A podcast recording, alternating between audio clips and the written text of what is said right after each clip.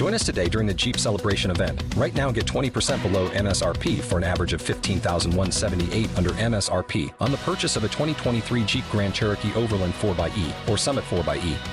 Not compatible with lease offers or with any other consumer incentive offers. 15,178 average based on 20% below average MSRP from all 2023 Grand Cherokee Overland 4xE and Summit 4xE models in dealer stock. Residency restrictions apply. Take retail delivery from dealer stock by 4 1. Jeep is a registered trademark. आज तक radio सुनता है सारा जहाँ।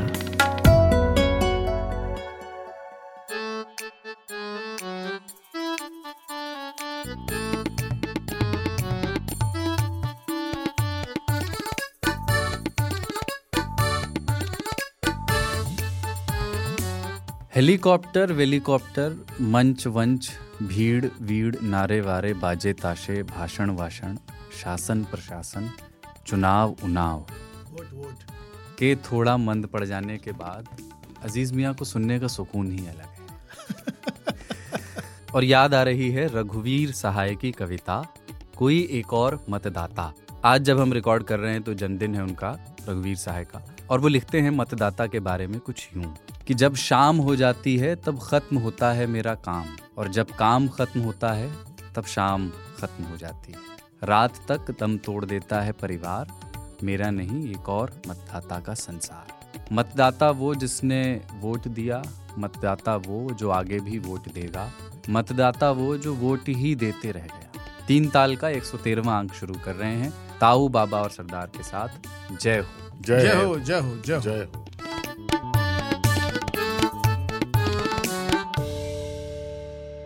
कैसे ये जो आपने बोला शुरू में चुनाव उनाव रोटी वोटी ये हर जगह अलग होता है। हम्म, जैसे महाराष्ट्र में सबके आगे वी लगाते हैं। रोटी वो वी ईटी हाँ। भात वी हाँ। काम कामवीन वी। हमारे यहाँ बिहार में हुआ वाला चलता है। खाना जो पहला पहली ध्वनि है ना पहली मात्रा जो है खाना वाना चुनाव उनाव। काम वाम। हाँ। पंजाब में शाह है रोटी शोटी। पंजाब में सा छोले शोले लेकिन अच्छा चुनाव और उस पर बात करनी है हमें आगे लेकिन पहले ये बताएँ एक सौ तेरहवा ये एपिसोड है और तेरह अंक को हमारे यहाँ शुभ माना जाता है। बिल्डर्स अपने यहाँ तेरहवा फ्लोर नहीं बनाते बनाते हैं तेरहवा उसको तेरहवा कहते नहीं है। ट्वेल्व ए कहते हैं। नोएडा में जहाँ हम बैठ के रिकॉर्ड कर रहे हैं वहाँ एक ही सेक्टर नहीं है सेक्टर तेरह। पर एक नहीं है? चंडीगढ़ में सेक्टर तेरह नहीं है। हाँ। सेक्टर तेरह नहीं होता बनाते नहीं है। आप कारबूजिया को बुला लो किसी को बुला लो। बनने नहीं देंगे। रिस्का डेका फोबिया बोलते हैं इसको अंग्रेज़ी में। अच्छा। तेरह का डर। तो 113 113 भी के एक सौ साथ तेरह भी में कोई बुराई नहीं है। एक सौ तेरह एकदम फिट है। हम्म, क्योंकि वो योजक में है एक सौ तेरह का पूर्णांक पाँच है कोई संकट नहीं है। एक एक तीन। योजक। अच्छा वो अंकों से ना अंकों में एक और अंक है बीस। जो जी ट्वेंटी अभी भारत को उसकी सरदारी मिली है। उसकी सर्वदलीय बैठक थी अभी। हाँ। उसके बाद कुछ तस्वीरें आई वो देखिए बहुत शानदार तस्वीरें। बड़ा देख के मज़ा सा इतना असामान्य सा से दुर्लभ से दृश्य हो गए हैं ना? और हम ये चाहते हैं कि उन तस्वीरों को मतलब आप पहले तो हम अपने श्रोताओं को बता दें तस्वीरें क्या हैं। हाँ। है ना तो मल्लिकार्जुन खड़गे मोदी जी के एकदम ढाई फीट की दूरी पे खड़े हैं ना मतलब पेट से पेट टकराना चाहता है एकदम और अपनी जैकेट की जेब में हाथ डाले हुए हैं। सीताराम येचुरी का एकदम हाथ मोदी जी चापे हुए हैं धर के एकदम बाएँ तरफ़ से। और बहुत ज़बरदस्त मुस्कुराहट। हाँ भयंकर मुस्कुराहट हाँ। अटखेलियाँ डी राजा एकदम दांत खींच निपोरे हुए हैं सीपीआई वाले जो हैं है ना? फिर आपकी ममता दीदी हाँ। मधुरत्व के साथ में एकदम एक जो उनकी हाफ़ स्माइलिंग फेस होता है उस मुद्रा में वहाँ पे खड़ी अरविंद केजरीवाल आशीर्वाद के नतमस्तक आकांक्षी। हाँ। हाँ। आशीर्वाद जैसा है वो जो आशीर्वाद उन्होंने एमसीजी रिज़ल्ट के बाद मांगा, मांगा वो हाँ। तस्वीर में वो पहले ही मांग चुके थे दरअसल। तो अंदाज़ा रहा होगा उनको परिणामों का इसलिए उन्होंने पहले आशीर्वाद मांग लिया सशरीर भी और फिर उसके बाद में बाद में मीडिया के सामने भी उनसे आशीर्वाद मांग लिया।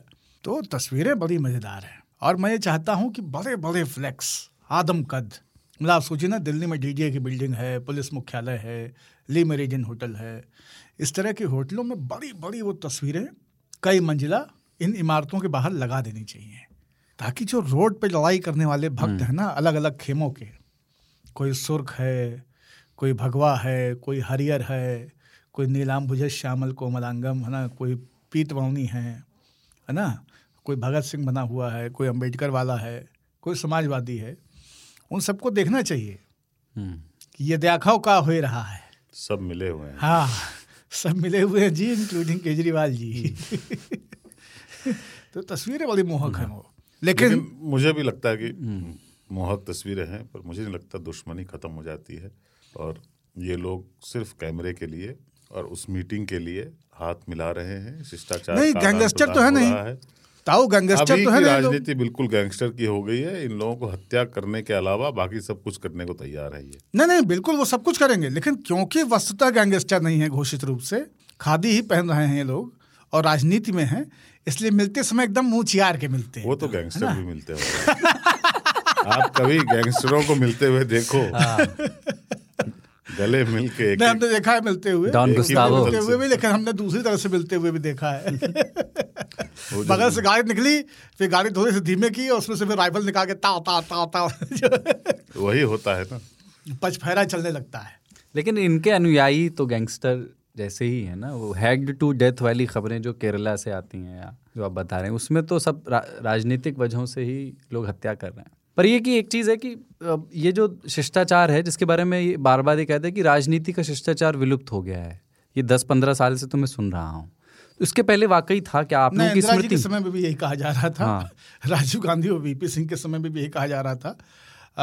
आपके लालू नीतीश जॉर्ज मुलायम सिंह इन सब लोगों के रजीम के दौरान भी यही कहा जा रहा था कि राजनीति जो है शिष्टाचार विहीन हो गई है। संजय गांधी के लिए तो बहुत खोल तोल के कहा जाता था कि शिष्टाचार की अर्थी इन्होंने उठा दी है। राजनीति में जो शिष्टाचार था वो खत्म हो गया।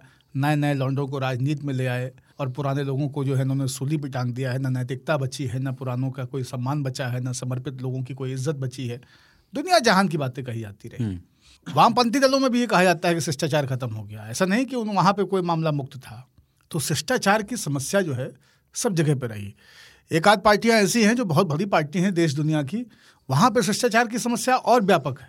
वहाँ शिष्टाचार इतना ज़्यादा कर दिया गया है कि वो मतलब आरोपित शिष्टाचार है इम्पोज्ड शिष्टाचार। अब आप देख लीजिए, हिमाचल में कोई भी कह रहा है कांग्रेस में, पिद्दी न पिद्दी का शोरबा, और कोई भी कह रहा है कि मुख्यमंत्री हम बनेंगे, हमको बना दो, हम ही बन सकते हैं, हम ही सही हैं। मजाल है किसी स्टेट में, इस वक्त जो मुख्यमंत्री थे गुजरात के, वो कह दें कि हम मुख्यमंत्री बनेंगे। ये शिष्टाचार की एक अलग अवस्था है। तो शिष्टाचार का बैगन जो है जैसे पहले अगर देखें आप नेहरू और अंबेडकर के बीच बड़े मतभेद रहे उसमें गांधी अंबेडकर के बीच बड़े मतभेद रहे। और इसलिए उन शिष्ट मंडल लेके आते थे। लेकिन उसमें क्या है ना उसमें हम ये सुनते हैं हम मैंने देखा तो है नहीं कि उनके बीच पत्राचार हो रहा है संवाद हो रहा है साथ में हाँ? मंच भी साझा कर रहे हैं।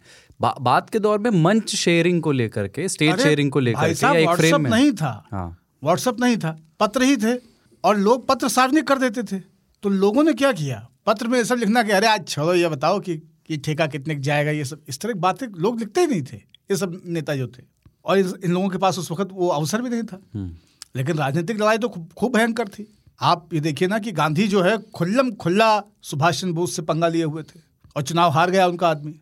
बट ये क्या नाम था उनका अब ध्यान नहीं आ रहा है। हम्म। जो जिसको गांधी जी ने कहा कि ये हमारी हार है। और सुभाष चंद्र बोस जो है वो कांग्रेस का चुनाव जीत गए थे। तो ऐसा नहीं कि कटुताएँ नहीं थी कंपटीशन नहीं था आपस में एक दूसरे के प्रति जलन ईर्ष्या प्रतिस्पर्धा सारी चीज़ें तब भी थी। लेकिन और इन पत्रों का जिनका आप ज़िक्र कर रहे हैं उन पत्रों को कभी आप देखें तो उसमें अपने हालचाल की कहानी है ही नहीं। वो पत्र दरअसल एक दूसरे को भाषण दिया जा रहा है।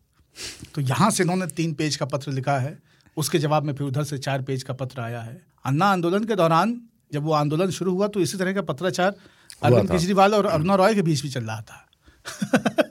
जो घूमता था। और ये पत्र लिखे इसी कॉन्शियस से जाते थे तब भी अंबेडकर जी के समय में भी और अभी भी कि ये बाहर जाएँगे कोई व्हाट्सएप का स्क्रीनशॉट शेयर करेगा। करेगा तो मैंने क्या लिखा? पब्लिक जानेगी। जानेगी तो वो लिखो जो पब्लिक को जानना चाहिए। बहुत क्लियर था मामला। लेकिन आप लोगों की स्मृति में आखिरी ऐसा कोई दौर था जिसमें कम से कम इस तरह की अब आपको क्या लगता है कि मतलब मायावती और अखिलेश मिलेंगे तो वो ये थोड़ी बात करेंगे कि नहीं आप बुआ जी ये सोचिए कि देश में धर्मनिरपेक्षता का कितना ह्रास हो रहा है और सवर्णों की अगलों की राजनीति जो है वो हिंदुत्ववादी एजेंडे के साथ ऐसी भाषा में बात ये नहीं कर सकते हैं। लेकिन इन दोनों के भाषणों में या पत्राचारों में इस तरह की भाषा का इस्तेमाल होगा। ये लोग आपस में बात करेंगे तो कहेंगे कि बहुत नरक काट नरक है एक सौ बीस तुम ले लो। तो क्या हम तो हम तो हम तो आपसे कह रहे थे कर लेते हैं, हाँ। आपने साथ ही नहीं दिया आप तो अपने तरीके से चलना चाहती हैं। क्या साथ दिया तो था तो क्या हो गया? लोकसभा के चुनाव में क्या उखड़ गया? तुम्हारे लोग वोट करने तैयार नहीं है तुम लोग को हमारे वजह से ये आपस में कुकुर झाँव शुरू हो जाएगी। मतलब बहुत देर बात नहीं कर सकते हैं। नहीं मैं कह रहा था कि जैसे समारोह में एक दूसरे के जानना कभी कभी कुछ दृश्य ऐसे देखने में आए हैं कि विरोधी विपक्षी नेता के यहाँ बेटी की शादी है प्रधानमंत्री किसी भी प्रधानमंत्री की जी ट्वेंटी मीटिंग से लेके किसी शादी समारोह तिरही मृत्यु कहीं पे भी पॉलिटिशियन जब इकट्ठा होते हैं अलग अलग पॉलिटिकल पार्टीज़ के तो आप ये गौर करेंगे कि वो 10-15 मिनट से ज़्यादा एक दूसरे के आमने सामने रुकते नहीं हैं। क्योंकि अगर नेताओं को आप एक कमरे में बंद कर दें तो शाम तक आधे ज़्यादा मरे हुए मिलेंगे। अगर सवेरे आपने बंद किया या वो एकदम लुढ़क चुके होंगे हाँ। पी लिया होगा।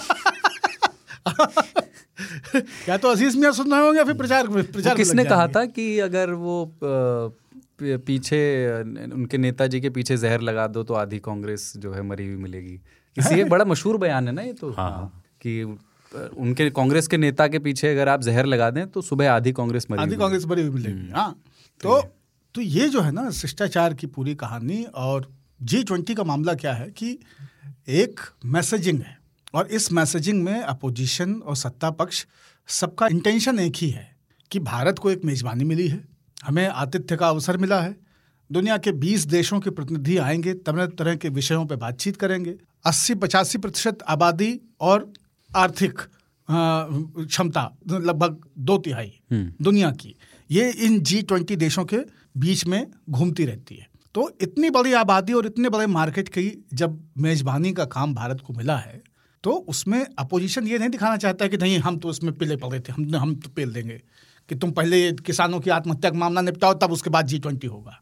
तो वो ये नहीं कर ये नहीं दिखाना चाहते हैं। सत्ता पक्ष दिखाना चाहता है कि भाई हम समावेशी सबको लेकर साथ चल रहे हैं। क्योंकि आमतौर पर- इंटरेस्ट का जेस्चर है इसमें सबको साथ आना ही है पंद्रह अगस्त के समारोह की तरह है जी ट्वेंटी तो सर्वदलीय बैठक पहले भी बुलाई गई है पर आप ये देखेंगे अक्सर कोई ना कोई दल बड़ा दल ममता बनर्जी की पार्टी या मार्क्सवादी बहिष्कार कर पार्टी बहिष्कार कर देते हैं नहीं जाते हैं। लेकिन इसमें सब अंतर्राष्ट्रीय मामलों में हालाँकि सर्वदलीय बैठकें जो बुलाई गई हैं पहले भी बुलाई जाती रही अब तो कम हो गया है। अब तो बहुत कम होंगे पहले बहुत पहले बहुत बुलाई जाती थी क्योंकि अंतर्राष्ट्रीय मसलों पर हम कोई बला बहिष्कार विरोध इत्यादि नहीं करेंगे सब एक मत से भारत की सारी राजनीति सारे राजनीतिक दल इकट्ठा होंगे राष्ट्रीय एटलीस्ट ये हमारी परंपरा रही है। पहले तो इनफैक्ट ये भी होता था कि प्रधानमंत्री जब विदेश दौरे पर जाते थे तो वो क्योंकि पहले कम जाते थे थे। हाँ। तो सर्वदलीय बैठक होती थी। कि मैं वहाँ जा रहा हूँ। हाँ, और मैं फ़ोन ये पे ये बातचीत बोलूँगा वो ठीक है या नहीं? फ़ोन पे भी बातचीत करते थे हाँ, प्रमुख लीडरान से।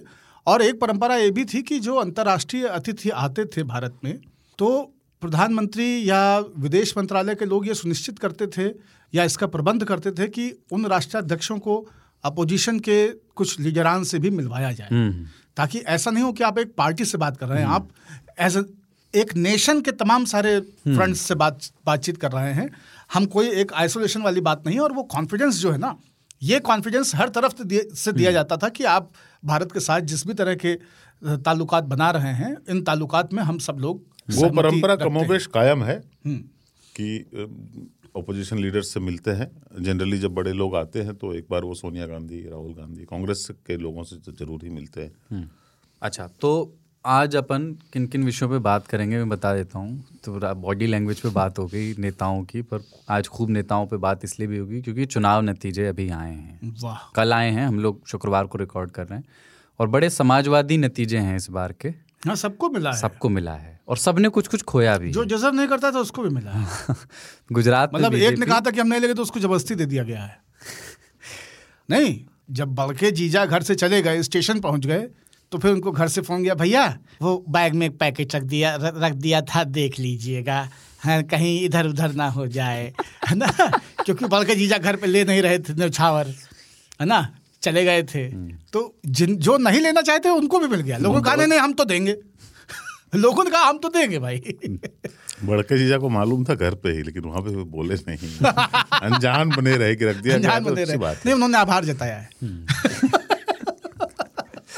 तो इस पे इन चुनाव नतीजों पे बात करनी है समाजवादी नतीजों पर और चुनाव के उन दृश्यों पर भी जो शोर में दब जाती हैं।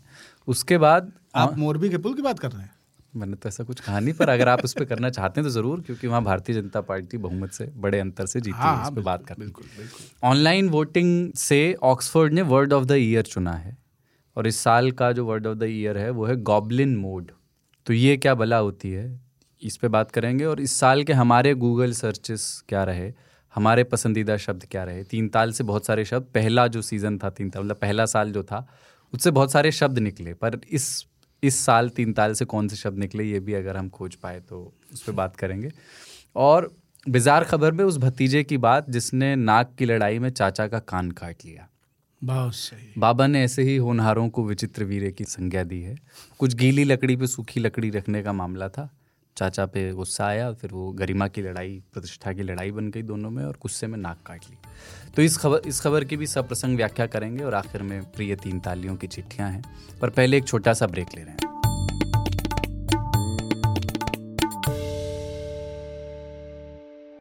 Also, I have been born and brought up in a metro city. So this one time, my first really, really, really horrible breakup, which like almost ended my life. So that person was from a tier three sort of town, not even a city, a, a sort of like town. And because he'd studied in metro cities, lived in metro cities, worked in metro cities, I thought that you know, I obviously one when one is educated, you tend to think that Yeah. they've overcome wherever they come from or whatever. Uh, so we were really happy. We were planning on getting married, spending the rest of our lives together. Parents met and everything. So it was very, very serious and long term as well. And it didn't end well. It was horrendous. And within three months of that, he ended up getting married to someone his parents found for him. Okay. And the biggest issues his parents had with him, uh, with me, was what I was wearing, the way I spoke, Wow. Things like that. Because of where they came from, it hmm. was very. Pathetic, yeah. Like, But honestly, I mean, you escaped it. You, Yeah. You, you got really rescued Yeah, but so scarred from that that I'm probably like scarred for life. Also, I've noticed it's not just like a small town thing. I've faced the same thing here as well. Yeah. I've heard कैसे पटर पटर English अंग्रेजी बोलती है इतनी तेज बोलती है क्या एक्सेंट है but back then being in a place like Bangalore I could not understand that mentality but that hurt me so much that I vow to never ever date someone who was from like not a metro city For more insights into the A to Z of the dating world, tune in to The Right Swipe every Friday. Catch us on Spotify, Apple Podcasts, Google Podcasts, and other audio streaming platforms. तीन ताल सुन रहे हैं आप आज तक radio पर ताऊ बाबा और सरदार के साथ और सबसे पहले गुजरात हिमाचल प्रदेश और दिल्ली एमसीडी और फिर जो उपचुनाव हुए उन पर भी बात करनी है सबको सब कुछ मिल गया है अच्छा सारी पार्टियों को कुछ कुछ मिला है पर सब पार्टियों से कुछ कुछ छिना भी है मतलब उनके हाथ से फिसला भी है से समाजवादी पार्टी से। छिना है तभी तो मिला है। हाँ मतलब दोनों चीज़ें हुई हैं प्लस माइनस हाँ, दोनों हुआ है सब। बैलेंसिंग हो गई। तो वो उस पर बात करनी पर ताऊ बड़ा एक्टिव थे चुनाव नतीजों के दिन ट्विटर पे। नहीं बहुत ज़्यादा नहीं। हाँ पर वो जब मैंने भी नोटिस नहीं किया मैं इलेक्शन कमीशन की वेबसाइट खोलकर बैठा था पर मैंने ध्यान नहीं दिया। ताऊ के ट्वीट के बाद ही मैंने देखा कि उन्होंने बाय इलेक्शन की स्पेलिंग ऑफिशियल इलेक्शन कमीशन की वेबसाइट ने गलत लिख दी है। और बी वाई ई बाय हाँ, टाटा बाय वाला हाँ, बाय बाय वाला। तो उसी के बाद ये प्रस्ताव आया हमारी टीम में कि जिस हिसाब से उन्होंने लिखा है गुजरात में तो अब चुनाव होने नहीं चाहिए। पचास साल तक जो है वो. रेफरेंडम करा के कराने कहानी खत्म करनी चाहिए। चुनावों को अलविदा। पर ये आज़म खान के लिए भी एक तरह से बाय इलेक्शंस हाँ उनके लिए बाय इलेक्शन था पूरी तरह शुद्ध रूप से। और उनके लिए टाटा बाय बाय हो गया। और और मतलब अखिलेश हमको लगता है कि कहीं ना कहीं अंतर्मन खुश भी होंगे कटी। हाँ चचा बहुत दाग हो गए थे उनको ढोना पड़ रहा था। वो पनौती भी हो गए थे। और उनके एक चचा जो चचा विधायक हैं। तो एक सरेंडर कर दिए और एक सिलेंडर हो गए। हाँ तो ये भी है वो साथ में आ गए। चचा लोगों ने चचा का कान आपने बताया ही। भतीजे ने क्यों काटा कान? आप समझ जाइए। लक्ष्मण चाचा अश्व लेके गए हुए थे ये अश्वमेध का। और भतीजों से लड़ाई कर रहे थे। हम्म, तो भतीजा जो है चाचा से लड़ के और फिर कहेंगे नहीं अब अब तो घोला हमें लग गए रही अब तुम कह लो जो हम करे कहो। चाचा भतीजे की लड़ाई जो है बहुत कर्री लड़ाई है। तो थोड़ा गुजरात से शुरू करते हैं क्योंकि सबसे प्रचंड बहुमत वहीं मिला। मतलब इतने प्रतिशत वोट मिले इतने कभी मिले ये बहुत नुकसान हुआ है गुजरात में। एक सौ बयासी में से आप सोचिए कि ढाई दर्जन सीटें भाजपा को कम मिली हैं। एक सौ हाँ बयासी तो हार ही गए ना। भाई अब आप ये सोचिए ना कि ये जो छब्बीस सत्ताईस सीटें हैं अब इन पे विकास कार्यों की ज़िम्मेदारी कौन लेगा?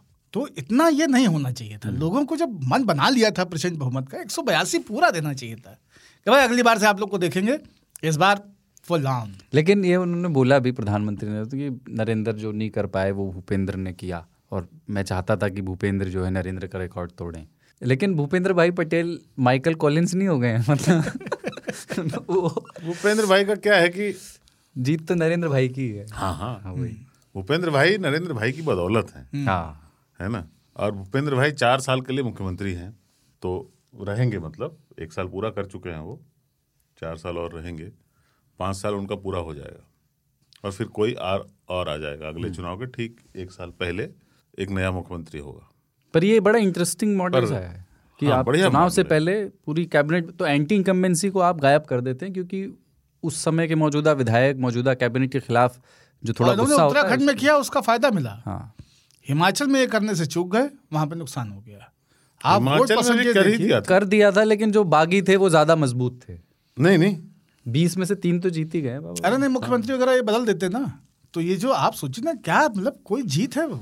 हिमाचल में क्या है बाबा कि बहुत कठिन था इनका जीतना। हिमाचल की जनता दूसरे टाइप की है।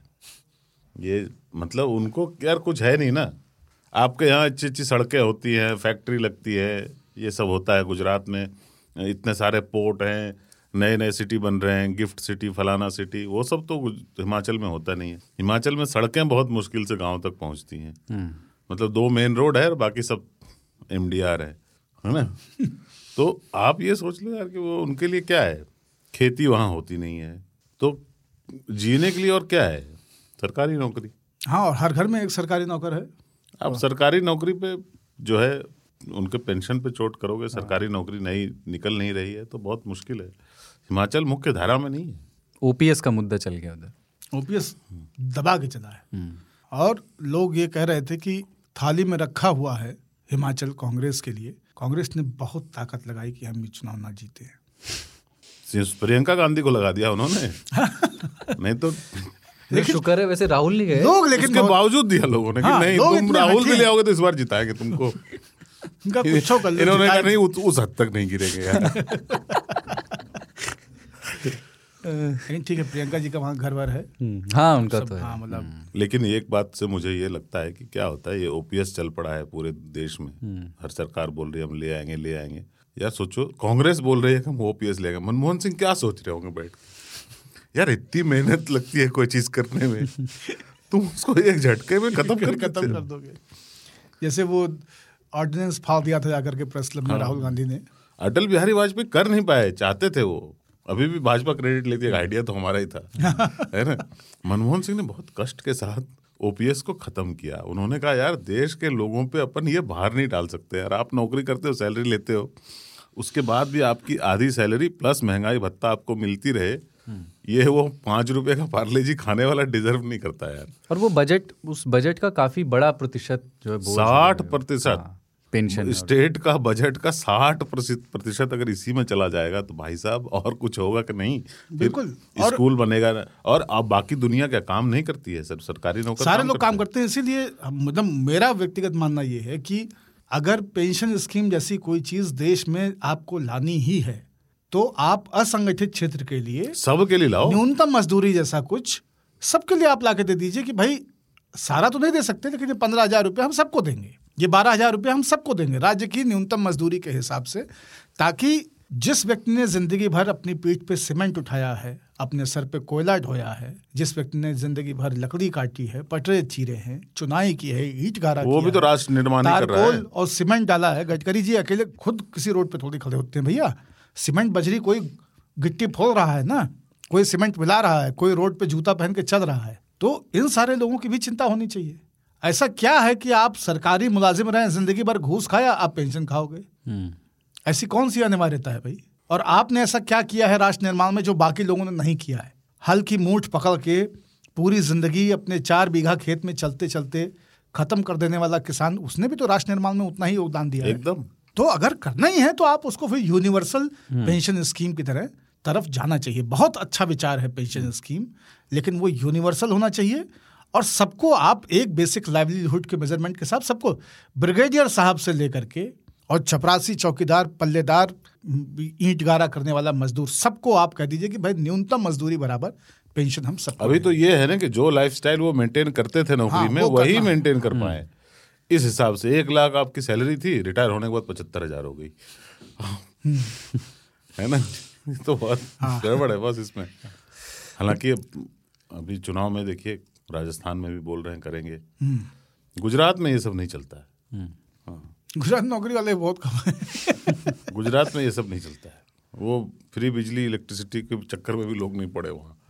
कि नहीं यार पैसे दे देंगे कोई दिक्कत नहीं है शांति से जीने दो। अच्छा एक चीज़ है कि जैसे बीजेपी का ये जो प्रचंड सक्सेस वाला जर्नी है पिछले आठ नौ साल का देखें इसने मतलब ये बात कई बार पहले भी हो चुकी है उत्तर प्रदेश चुनाव के बाद भी हो चुकी है लेकिन इसने अस्मिता की जो राजनीति हमारे यहाँ शुरू हुई थी कई दशक पहले उसकी सीमाएँ नहीं तय कर दी हैं। मतलब जैसे नरेंद्र मोदी गुजरात में एक तरह से कास्टलेस हो गए हैं और उनको हर जाति का व्यक्ति वोट दे रहा है। दूसरी बात ये भी कि जो ये नई वाली बीजेपी है, ये बीजेपी के लिए जो अनटैप्ड वोट वोटर्स हैं, उनको टैप करने बहुत अच्छी है। जैसे रामपुर का चुनाव वो जीत ही नहीं सकते थे अगर उन्हें मुसलमानों का वोट नहीं मिलता। वहाँ जीतने के बाद जो आकाश सक्सेना है, उन्होंने कहा, उनका बयान है कि हमको अब न सिर्फ़ अब्दुल ने वोट दिया है अब्दुल हमारे साथ चुनाव में हमारा कार्यकर्ता बन के लड़ा है। और अब हम जब जीत गए हैं तो हम ये मेक श्योर करेंगे कि अब्दुल की भलाई के लिए हम काम करें। ठीक है उन्होंने एक सीट स्पेसिफिक बात की वो पूरे प्रदेश के लिए नहीं लागू होती। ऐसे ही आदिवासियों का वोट भारतीय जनता पार्टी को ट्रेडिशनली नहीं मिलता रहा है। लेकिन इस चुनाव में आदिवासी बहुल इलाकों पे गुजरात में अ, अच्छा किया है भारतीय जनता पार्टी ने। जब से मुर्मू जी को राष्ट्रपति बनाया उसके बाद से जहाँ भी चुनाव हुए हैं मतलब कम से कम वो टैप उनका कोशिश यही है कि आदिवासी भी हमारे साथ आकर के जुड़े। 2014 और 19 के लोकसभा चुनाव में दलितों ने bumper vote Bharatiya Janata party को दिए हैं। तो ये जो जर्नी है ये अस्मिता की राजनीति जो हमारे यहाँ उन हाँ, नवासी के बाद से ज़ोर पकड़ी। केवल देखिए ऐसा नहीं है कि केवल यही एक वजह है नरेंद्र मोदी के थान की के, की पूरी पूर्व पीठिका में। अस्मिता की राजनीति से पहले आपको समझना पड़ेगा कि राजनीति में राष्ट्रीय पार्टियों का चरित्र और क्षेत्रीय पार्टियों का चरित्र उनमें क्या मूलभूत फ़र्क है। कांग्रेस का कम्युनिस्ट पार्टियों का भारतीय जनता पार्टी का ऐसे तमाम सारे जो मुख्य धारा के या राष्ट्रीय दल रहे हैं इनका कोई जातीय चरित्र कभी नहीं रहा है। तो नरेंद्र मोदी को कभी जाति का वोट नहीं मिला। योगी आदित्यनाथ को भी केवल एक जाति का वोट नहीं मिला। शिवराज सिंह चौहान को जाति का वोट नहीं मिलता है। कुछ जातियों का मिलता है। लेकिन संगठन में आरएसएस और बीजेपी के जिस तरह से देवरस जी के बाद से सोशल इंजीनियरिंग की गई, वो सोशल इंजीनियरिंग केवल बाहर लोगों को जोड़ने वाली नहीं रही, वो social engineering within the organisation भी रही। और आप पाते हैं कि तमाम अलग अलग जाति समुदायों से और अंचलों से आने वाले लोगों को रिप्रेजेंटेशन दिया गया। वरना क्या ज़रूरत थी कि हिमाचल से आने वाला एक व्यक्ति, जो पार्टी का कार्यकर्ता था और एबीवीपी में रहा, उसको आप राष्ट्रीय अध्यक्ष बना दें। आप किसी और पार्टी में ये नहीं कर सकते हैं। सहज ही खास करके जब वो सत्ता में हों। हमेशा उस क्रीम पोजीशन को जो क्रीम स्टेट्स हैं जहाँ पे सबसे ज़्यादा पावर सेंट्रलाइज्ड है वो लोग कंट्रोल करना चाहेंगे। वहाँ के लोग रिप्रेजेंटेशन में जाना चाहेंगे। तो लेकिन क्षेत्रीय दलों का ये चरित्र नहीं है। तो आप जो बात कह रहे हैं उसमें यही एक कमाल की चीज़ है। कांग्रेस में आप देख लीजिए कि अशोक गहलोत का अपना कोई वोट बैंक नहीं है।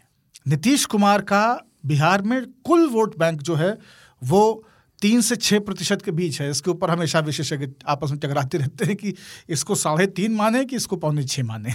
इसी के ऊपर बहस उनके समाज का हाँ उनके समाज हाँ। का है ना? तो ये आपको बहुधा ये जगह इस तरह की स्थिति दिख जाएगी। इसलिए जाति से इतर चुनाव को और राजनीति को भारतीय जनता पार्टी जाति से इतर ले गई लेकिन उसने ऐसा नहीं कि जाति की राजनीति बंद हो गई है। जाति की राजनीति उसने। अम्ब्रेला बड़ा लेकिन उसने जाति के साथ साथ कुछ और बड़े बड़े कौन्स भी तैयार कर दिए हैं। तो आप जब एक मुँह देखते हैं तो पता चलता है कि नहीं भाजपा इस मामले में पंचमुखी है। सपा एक मुखी है। बसपा एक मुखी है। आरजेडी एक मुखी है। है ना? ये आपकी जयंत की पार्टी एक मुखी है। लेकिन जब आप बीजेपी की तरफ़ देखते हैं तो आपको दिखता है बहुमुखी है पंचमुखी है। वहाँ से ये असमंजस आता है। आप बहुमुखी से वो खड़गे साहब वाला बहुमुखी मत समझिएगा भाजपा के बारे में। उन्होंने भी दस पंद्रह सीटें कम करवाई हैं। नहीं उनका दोष नहीं है। कांग्रेस में कोई भी नहीं बनना चाहता था प्रेसिडेंट। तो कोई कहीं तो बदला लेगा वो आदमी। और एक बनना चाहता था उसको बनने बनने नहीं दिया। बनने नहीं किया तो आदमी अगर कोई काम लेना चाहता है टास्क तो वो अच्छा करेगा फिर वो इनोवेशन लाएगा कुछ ना कुछ करेगा वो। लेकिन हमने वो होने नहीं दिया। हाँ। और ऐसे आदमी को बनाया जो कि था कि भाई देखो सब बनना चाहते हैं नहीं तो कोई नहीं बनना चाहता। ये बन जाएगा इसलिए इसको नहीं बनने देना जो कुछ कर सकता है। तुम आओ। ये कुछ करने लगेगा। हाँ। तो मैंने सोचा था वो बैकग्राउंड में रहेंगे। मैंने पिछली बार हम लोगों ने चर्चा भी की थी। हम्म, तो उनसे एक्सपेक्टेशन थी कि वो पार्टी को संभालेंगे लेकिन वो चले गए भाषण देने। बहुत दिक्कत है ना भाषण नहीं देना चाहिए उनको। केरल के वो उनके पटीदार भी हैं ना। वो इनफैक्ट मैं अभी केरल गया था, होके आया वहाँ से तो मुझे, वहाँ पे मुझे ये आया कि राहुल गांधी जब चुनाव लड़ रहे थे पिछला तो अमेठी कांग्रेस के कार्यकर्ताओं ने आके राहुल गांधी से कहा कि, सर, आपकी सीट जो है, फंस सकती है। आप केरल से चुनाव लड़ोगे साथ में? तो बोले वाई नॉट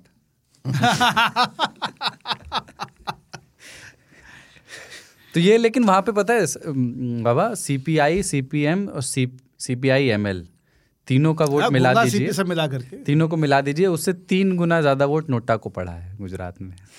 बहुत सही। नोटा वाले होते कौन है? मतलब आश्चर्य लगता है इतनी दूर चल के बूथ पे हाँ गए वहाँ तक गए। उसके मतलब रेस्टोरेंट गए वो कहे कि पानी ले आओ। हाँ क्योंकि अगर उसका सौंफ खा के चल रही साठ परसेंट मतदान हुआ है तो वहीं जान लेना चाहिए चालीस परसेंट नोटा है। उन्होंने वहीं से कहा कि नाना अब मैं घर में रहूँगा।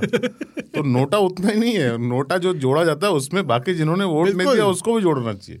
दिल्ली में इस बार आप देखें तो मतलब पचास प्रतिशत से अधिक लोग एमसीडी में नोटा थे। हाँ। हिमाचल प्रदेश में भी कम था आपकी बार शायद चुना वो वोट। सब जगह कम रहा। हाँ लेकिन इस बार ये अच्छी रही नतीजों के बाद मैंने चूँकि सबको कुछ मिला और सबसे कुछ कुछ छिना तो ईवीएम पर कोई सवाल नहीं आया इस बार। हाँ इस बार शाश्वत रही बस एक हुआ था कि गुजरात में एक सज्जन जो कांग्रेस के प्रत्याशी थे। मंकोकिया नाम हाँ, उनका या हाँ। मंकोकी की तो उन्होंने अपने गले में मतलब मफलर को झंडे को मजबूती से कस लिया। ये ऐसा प्रिटेंड किया कि मैं फांसी लगा रहा हूँ क्योंकि उनका ये आरोप था कि ईवीएम से छेड़खानी हुई है। कांग्रेस वाला मफलर जो था? हैं? मफलर कांग्रेस कांग्रेस वाला हाँ, पट्टे वाला था तो- अच्छा, अच्छा। तो Interesting वो- चुनाव होता है ना कई बार जब जैसे आप घर में आके कहते हैं कि नहीं गणित में पैंसठ नंबर मिलेगा कम से कम। हम एकदम देख लिए हैं, सब मिला लिए हैं, मास्टर से भी मिला लिए पूछ लिए हैं। पैंसठ तो मिलबे करेगा।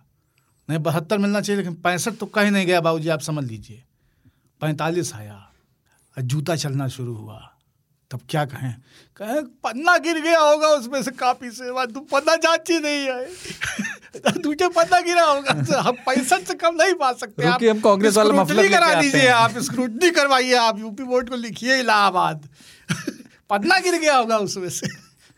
पन्ना गिरा है ना उस कैंडिडेट का पन्ना प्रमुख की गिर गया उसका। नहीं नहीं वो हुआ हुआ कि वो फ़ोन दिल्ली से किया सोनिया जी ने। वो तो यात्रा पर हैं।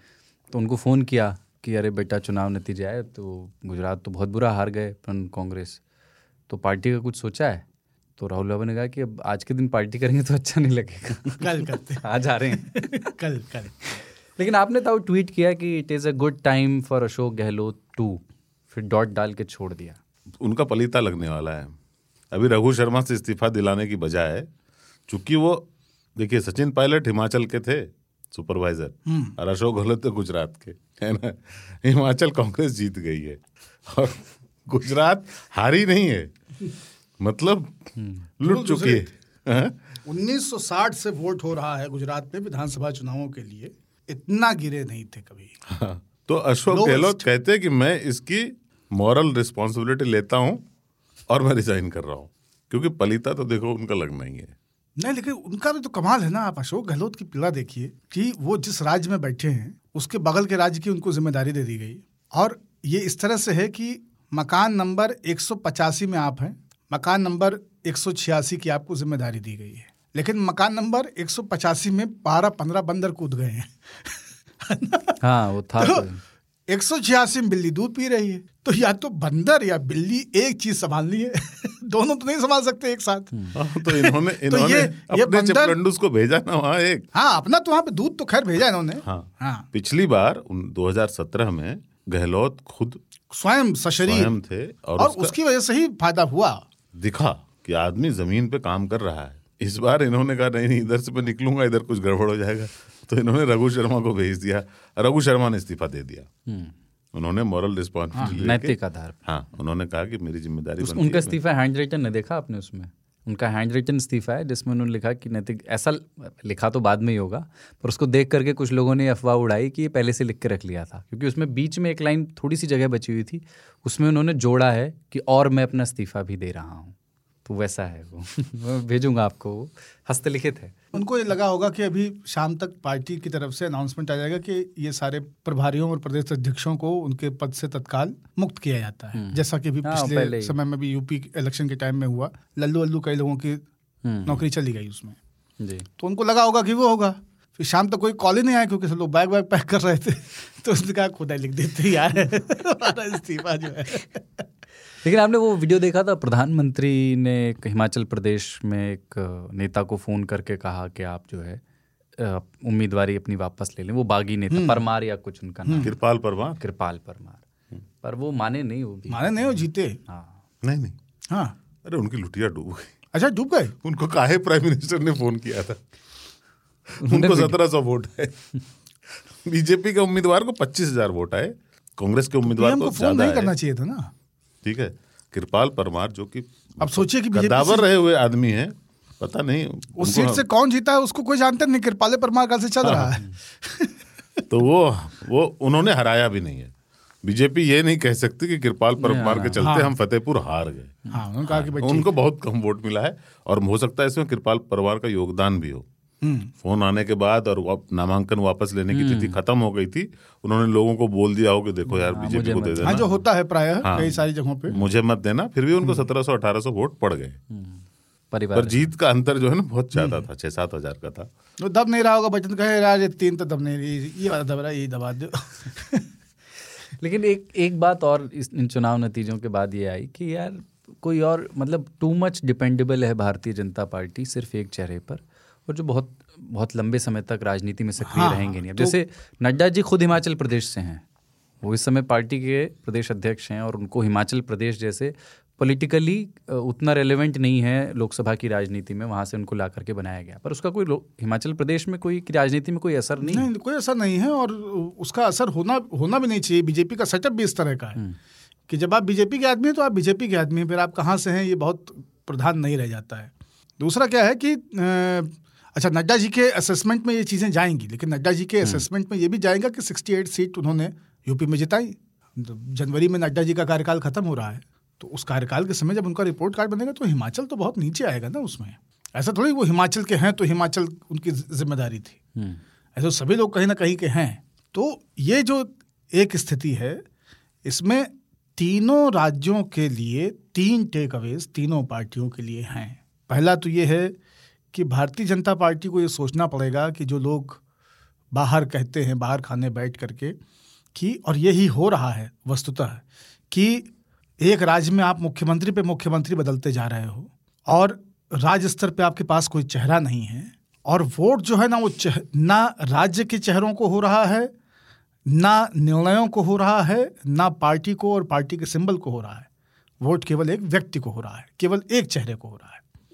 तो ये बहुत ही पोस्ट इंदिरा गांधी वाली स्थिति जो कांग्रेस में हुई कि फिर एक, एक वैक्यूम बनता है।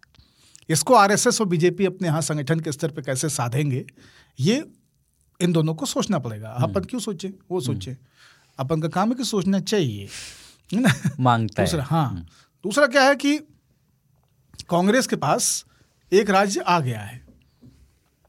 लेकिन कांग्रेस को यह समझना पड़ेगा कि आपने वो राज्य जीता नहीं है। आप तो जीतना चाहते नहीं थे, आपने हर प्रयास किया कि आप ना जीते।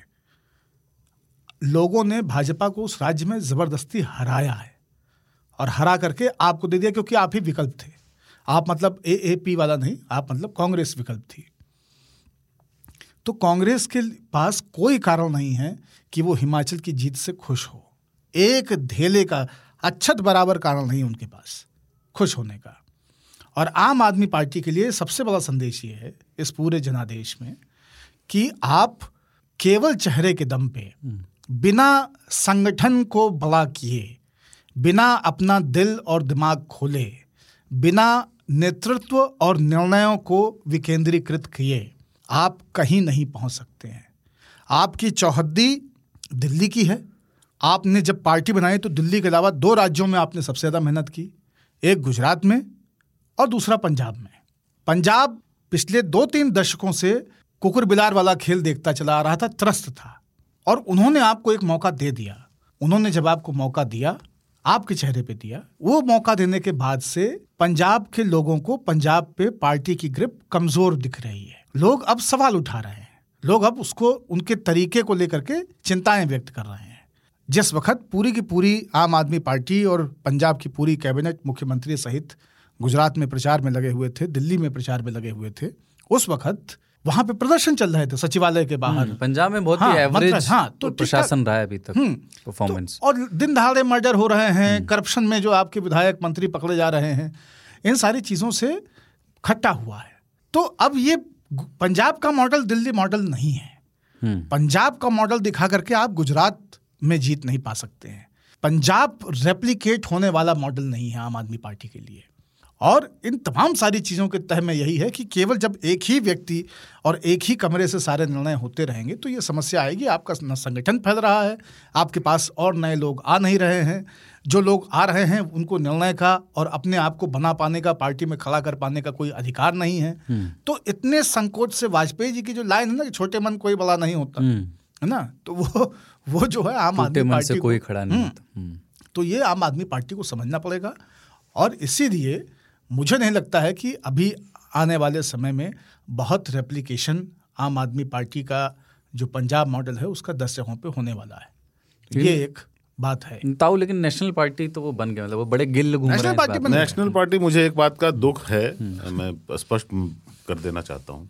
आम आदमी पार्टी ने प्राइस पे किया है कि उन्होंने जो अपने देश में हिंदू मुस्लिम विभाजन है इस पे अपना मुँह चुप रखा। हम्म, गुजरात के मुस्लिम मतदाता जो उनको वोट दे सकते थे उन्होंने नहीं दिया। दिल्ली के मुस्लिम मतदाता जो उनको वोट दे सकते थे उन्होंने उनको नहीं दिया। उसका कारण है यही है कि आपकी आप अगर हिंदुत्व तो पार्टी बनना चाहते हैं दूसरे हिंदुत्व तो पार्टी तो भाई साहब बड़े वाले को देंगे ना फिर। आपको क्यों देंगे? आप तो कॉपी हैं। तो इन्होंने इनका इनकी कोई आइडियोलॉजी नहीं है। आपको ना अब एक आइडियोलॉजी बनानी पड़ेगी। क्योंकि बहुत सारे राज्यों में देश में 24 घंटे बिजली मिलती है। अब वो देश नहीं रहा, है ना? और फ्री कर दोगे आप तो कितना करोगे? और ये धीरे धीरे पोल खुल जाता है आदमी का। तो उस हिसाब से अगर देखें तो इनको सबसे पहले एक आइडियोलॉजी बनानी पड़ेगी। कांग्रेस के पास कुछ नहीं है। बुरी तरह से हार हो गई गुजरात में। हिमाचल में बची, और भी हार जीत होगी बहुत सारी। पर उनके पास एक आइडियोलॉजी है। हम जानते हैं कि कांग्रेस किन नीतियों पर खड़ी रहती है। आम आदमी पार्टी के बारे में कोई नहीं जानता। वो ऐसे बदलते रहते हैं ना कि वो गुजरात में इतना कुछ हुआ उनके टाइम में कुछ लोगों को पुलिस ने बाँध कर पीटा पोल में चौक पर। कुछ नहीं बोले। बिल्किस बानो वाले केस में कुछ नहीं बोले। वो अपनी चुप्पी साध लेते हैं। वो दिल्ली में जहाँ उनकी सरकार है जहाँ पे पुलिस उनके पास नहीं वहाँ पे भी चुप्पी साध लेते हैं। तो स्पष्ट कर देना चाहिए उनको ये बात। ये सगुफे छोड़ना कि गणेश जी की फ़ोटो जो है वो करेंसी पे लगा दो। और सीरियसली उसके बारे में बात शुरू कर देना। तो उनकी आइडियोलॉजी लाइक रियली हाँ तो आप अडिग रहो ना इस पे। ये नहीं कि चुनाव के बाद फिर आप सेक्युलर हो जाओगे चुनाव के टाइम में नहीं होगे। वो नहीं होना चाहिए। कांग्रेस के लिए इसमें जो लर्निंग है जो टेक अवे है वो ये है कि उनको कोई टेक अवे से मतलब नहीं है इसलिए दूँगा नहीं। बेकार की सलाह क्यों हमारा योग्य अंदाज़ा उससे बच के रहें बीजे के बीजेपी के लिए टेक अवे है कि अगर कोई आदमी लोकल मुद्दे को मुद्दा बना सकता है तो बीजेपी को हरा सकता है। नरेंद्र मोदी के बावजूद। पर मामला अगर नरेंद्र मोदी वर्सेस कभी भी कोई होगा तो नरेंद्र मोदी जीतेंगे। उनका पर्सनल वोट बैंक क्रेडिबिलिटी इस देश में इतना ज़्यादा है आप बोलेंगे गलत है सही है हमको क्या फ़र्क पड़ता है? आदमी वोट करता है इमोशन से। नहीं नरेंद्र मोदी को नरेंद्र मोदी आप ये छोड़ दीजिए अभी लोग बोलते हैं गुजरात तो उनका होम स्टेट है। भैया मैं बताता हूँ बिहार चाह के नरेंद्र मोदी किसी के खिलाफ खड़ा हो जाए। ठीक है? नरेंद्र मोदी की क्रेडिबिलिटी पूरे देश में है। उनकी पर, वो पर्सनल उनकी क्रेडिबिलिटी है। तो आप जैसे हिमाचल में क्या हुआ? नरेंद्र मोदी मुख्यमंत्री बनेंगे नहीं है ना? वहाँ की समस्याएँ सॉल्व होंगी नहीं। अग्निवीर में जवान फंस गए। हिमाचल में है क्या और? सेब अदानी जी ले गए। तो बहुत मुश्किल है ना उनके लिए। और फैक्ट्री वैक्ट्री कुछ है नहीं। सरकारी नौकरी में ओपीएस दे नहीं रहे। तो प्रॉब्लम है। और उस सब चीज़ों से बीजेपी आइडेंटिफाई हुई और लूज कर गई। बीजेपी को ये सोचना चाहिए कि लोकल मुद्दे और लोकल लीडरशिप आप मानो या ना मानो हिमाचल प्रदेश में इनकी लीडरशिप जयराम ठाकुर अपने आप को स्थापित कर नहीं पाए थे है ना? धूमल साहब बढ़िया रूप में जाने जाते थे वहाँ पे लेकिन चूँकि अनुराग ठाकुर राष्ट्रीय राजनीति में सक्रिय हैं तो आपने उनको साइड लाइन कर रखा कि एक परिवार से एक ही आदमी होगा। तो अनुराग ठाकुर को आप वहाँ भेज दीजिए यार। तो लोकल लीडरशिप आप वहाँ पे ऐसी बिल्ड नहीं कर पाए। हिमाचल प्रदेश में भाजपा जयराम ठाकुर के नाम से नहीं जानी जाती थी। और हाँ लेकिन धूमल का प्रभाव रहा है हाँ। और अभी भी है। अभी भी। मतलब आप अभी भी धूमल के घर पे लाइन लगती है कार्यकर्ताओं की रोज। हालाँकि इस बार ये वा, ये वाले चुनाव में जो मंडी वाली सीट है जहाँ से अनुराग इनके यहाँ खास करके अनुराग के आसपास इस बार सारे हारी सारे हार गए बीजेपी। क्योंकि वो देख वहाँ की जनता देख रही है ना कि हमारे नेता को तो उन्होंने लगा रखा है अनुराग यहाँ नहीं है तो फिर हाँ हाँ लेकिन रानी का भी इलाका मंडी वाला है ना? नहीं नहीं रानी का तो रानी तो अपर शिमला है। नहीं नहीं मंडी से भी तो उनका ताल्लुक है कुछ? हाँ हाँ मतलब रानी का तो यूएसए तो है। मतलब हाँ। यूएसए जो है अपर शिमला एरिया वो उनका है। अब देखो आपकी मध्य प्रदेश में मध्य प्रदेश में इनके पास एक चेहरा है। मामा के नाम से मशहूर है ठीक है? जैसा भी हो गाना गाते हैं नाचते हैं खुश रहते हैं ढोल बजाते हैं। हैं कीर्तन करते हैं। उत्तर प्रदेश में वो है। एक और सब परिवार करते हैं अकेले नहीं। उत्तर प्रदेश में इनके सामने एक समस्या थी। पिछले चुनाव के पहले। मतलब कोई एक चेहरा नहीं था। मोदी के नाम पे जीत गए और आपने एक आदमी को अप्रत्याशित रूप से एक्चुअली वो बागडोर दे दी आपने ये पहचाना कि ये आदमी चेहरा बना लेगा। और उस आदमी ने चेहरा बना लिया। वो इनफैक्ट गुजरात में भी आपका बहुत बड़ा क्राउड पुलर बन गया है। हाँ हाँ। ठीक है? और स्पष्ट संकेत हैं दावोस जा रहे हैं इस बार। अंतर्राष्ट्रीय मंचों पर भी। बहुत सही। अपनी धमक बनाने के लिए। मिलिंडा गेट्स ने तो आके उनकी प्रशंसा करी थी है ना? बिहार में इनके पास कोई नहीं है। छत्तीसगढ़ में इनके पास हाँ, एक एक है उनको कोई मानता नहीं ठीक है उस हिसाब से देखो तो कहाँ है? हम तेलंगाना में खड़ा कर रहे हैं अच्छी बात है। पर दक्षिण के स्टेट में आपके पास वो मिस्टर बोम्बई जो चीफ मिनिस्टर बने हैं कर्नाटका असम में चेहरा नहीं था बीजेपी के पास वो ले आए। ले आए और उसने अपने आप को असम क्या नॉर्थ ईस्ट का बना लिया नॉर्थ ईस्ट का बना लिया। देश का तीसरा सबसे बड़ा नेता हो गया वो। तो वो उसका एम्बिशन तो अभी इस लेवल पे है वो, वो खुद को स्वप्न नहीं देखता होगा कि अगले पाँच दस साल में वो बंगाल का मुख्यमंत्री होगा। ये भी स्वप्न देख सकता है। हाँ हाँ। इतनी तेज़ी से वो फरफरा रहे हैं। ईस्ट इंडिया कंपनी उसके हाथ में। कंपनी उसके हाथ में। लेकिन अभी कर्नाटक में जहाँ पे बड़ा चुनाव होने वाला है अगले साल और बड़ा प्रभावी चुनाव हाँ अभी अभी ताऊ होली के आसपास एग्जैक्टली अप्रैल में। आपके पास कोई नहीं है। मुंबई साहब चेहरा नहीं बन पाए हैं। बीजेपी के मुख्यमंत्री भले हैं। कांग्रेस के पास दो हैं। उनसे एक ले लो। है ना? राजस्थान में भी कांग्रेस के पास दो हैं क्योंकि राजस्थान में बीजेपी के पास जो है उनको बीजेपी इस बार चाहती नहीं है। तो वहाँ पे भी इनको चाहिए कि दोनों राजस्थान में बीजेपी के पास दूसरे वाले हो रहे हैं विकसित हो रहे हैं। राजस्थान में ना बीजेपी मुफ़्त में जीत जाएगी इस बार डिजर्व नहीं करती लेकिन मुफ़्त में जीत बहुत विकास कार्य करके यूपी में साढ़े तीन मुख्यमंत्रियों की सरकार की वजह से अखिलेश यादव पवेलियन लौट गए। यहाँ पे भी जो दो मुख्यमंत्री चल रहे हैं इतने समय से इतना बढ़िया बेहतरीन कुछ कुछ काम किए हैं राजस्थान की सरकार ने। कमाल के। आप सोचिए पच्चीस तीस लाख रुपए का ओपन बाईपास सर्जरी वगैरह फ्री में हो रहा है और सबका हो रहा है। इससे पहले वाली जो सरकार थी अशोक गहलोत की पहले मतलब वसुंधरा राज्य से ठीक पहले ठीक वाली पहले वाली। उसमें एक एंबुलेंस सेवा इन्होंने शुरू की थी एंबुलेंस सेवा शुरू की थी उन्होंने दवा फ्री में बांटनी शुरू की थी मैं उस वक्त कवर कर रहा था राज्य को और हमने खुद ये मेडिकल कॉलेजेस के पास मेडिकल स्टोर जितने होते थे वो लोग रो रहे थे लिटरली कि हमने अपना स्टाफ से मुक्त कर लिया है। हम जितना एक दिन में कमाते थे उतना महीने नहीं, महीने में नहीं कमा पा रहे हैं क्योंकि सब दवाइयाँ अस्पताल में मिल रही हैं। तो हेल्थ पे उस वक्त भी उन्होंने अच्छा काम किया था, फिर वसुंधरा का कार्यकाल रहा। इस कार्यकाल में उसको ये और आगे लेके गए हैं। लेकिन भैया कुछ भी कर लो। आपका परसेप्शन आपके हाथ में होता है। और ये परसेप्शन यही है कि ये कितना भी बढ़िया सिका हुआ बाजरे का टिक्कर है लेकिन इस टिक्कर में रेत है। वो दांत के नीचे बाजरा दबाने की कोशिश करोगे तो झन झन मारेगा एकदम। एक वो भी है ना रशीद किदवई से एक बार बात कर रहे थे तो वो बोले कि कांग्रेस की एक पुरानी परंपरा है ना? अशोक गहलोत ने इतना कुछ कर दिया एक तरह से बगावत कर दी सीएलपी मीटिंग नहीं हुई और ये लगा कि अपने विधायक लेकर के अलग हो गए हैं मान नहीं रहे आदेश। तो बोले कांग्रेस में एक परंपरा है ठंडा करके खाओ।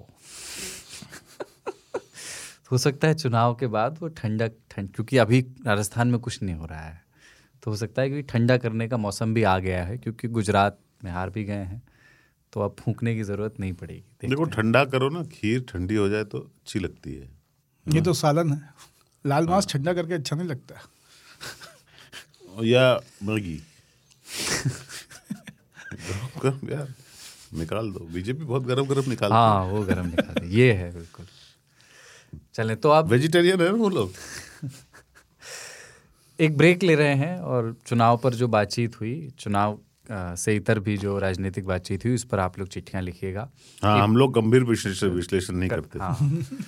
तो हम लोग बहुत ठंडा विश्लेषण करते हैं। आप में से कोई अगर बूथ कार्यकर्ता या पन्ना प्रमुख रहा हो इन चुनावों में या इसके पहले भी तो मेरी इच्छा है कि आप अपना एक्सपीरियंस बताएँ जिस भी पार्टी के लिए रहे हो एक ब्रेक ले रहे हैं उसके बाद बिजार खबर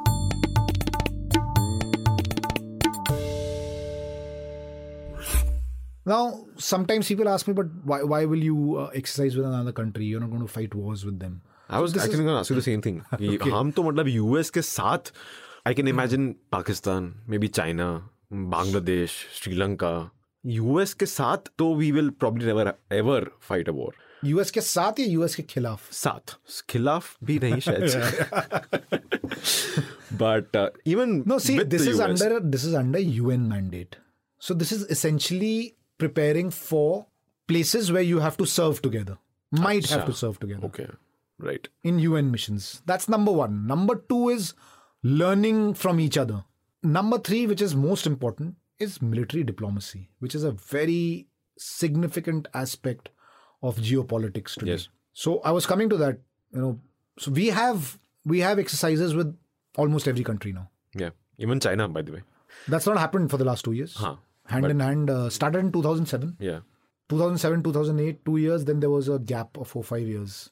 I am not really 100% sure of why there was a gap of five years because nothing really happened to sort of put a break on it at that point of time.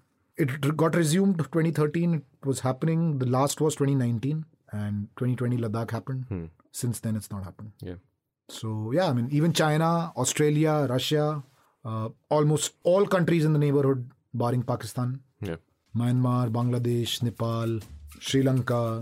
The navies have with all these countries. Countries that are affected with China. We have very strong military relations. Mongolia, Philippines, Singapore. So we have exercises with them. Listen to the In Our Defense podcast, where we undertake a 360 degree analysis of military conflicts and the changing dynamics of war in the 21st century. Catch us on Apple Podcasts, Spotify, Google Podcasts, and other audio platforms. आज तक radio पर तीन ताल सुन रहे हैं आप ताऊ बाबा और सरदार के साथ। दोनों लोग अपने अपने फ़ोन में देख रहे हैं तब तक मैं बिजार खबर पढ़ देता हूँ आज। बिजार खबर बिहार से है। वैशाली ज़िले के रहने वाले हैं मुनेश्वर ठाकुर। उनका भतीजा एकदम सरपेंटिसाइटिस निकला। मुनेश्वर ठाकुर का कहना है कि पहले तो उनकी सूखी लकड़ी पर उस कमबख्त भतीजे ने गीली लकड़ियाँ रख दी जिससे गीली सूखी लकड़ियाँ भी गीली होने लगीं। तो ये चीज़ उनको पसंद नहीं आई तो वो अपनी लकड़ियाँ हटाने लगे। इतनी सी बात पर उनका भतीजा भड़क गया और गाली गलौज शुरू हो गई। और थोड़ी देर के बाद हाथापाई की नौबत आ गई। भतीजे ने चाचा पर बेहद आक्रामक अंदाज में हमला किया और लकड़ी जो कि नाक की लड़ाई बन गई थी उस पर यह हमला हुआ और फिर आवेश में कान काट लिया। सिर्फ़ काटा ही नहीं वो कान कटा हुआ लेकर के चला भी गया। तो प्लास्टिक सर्जरी भी कैसे कराया अगला? जोड़ के दिखा। हाँ। तो वो अस्पताल पहुँचे बाद में उसके बाद थाने वाने भी गए भतीजे को सलाह सजा दिलाने के लिए। भतीजा फरार है तब से। कान कहाँ गया? कान लेके निकल गया वो।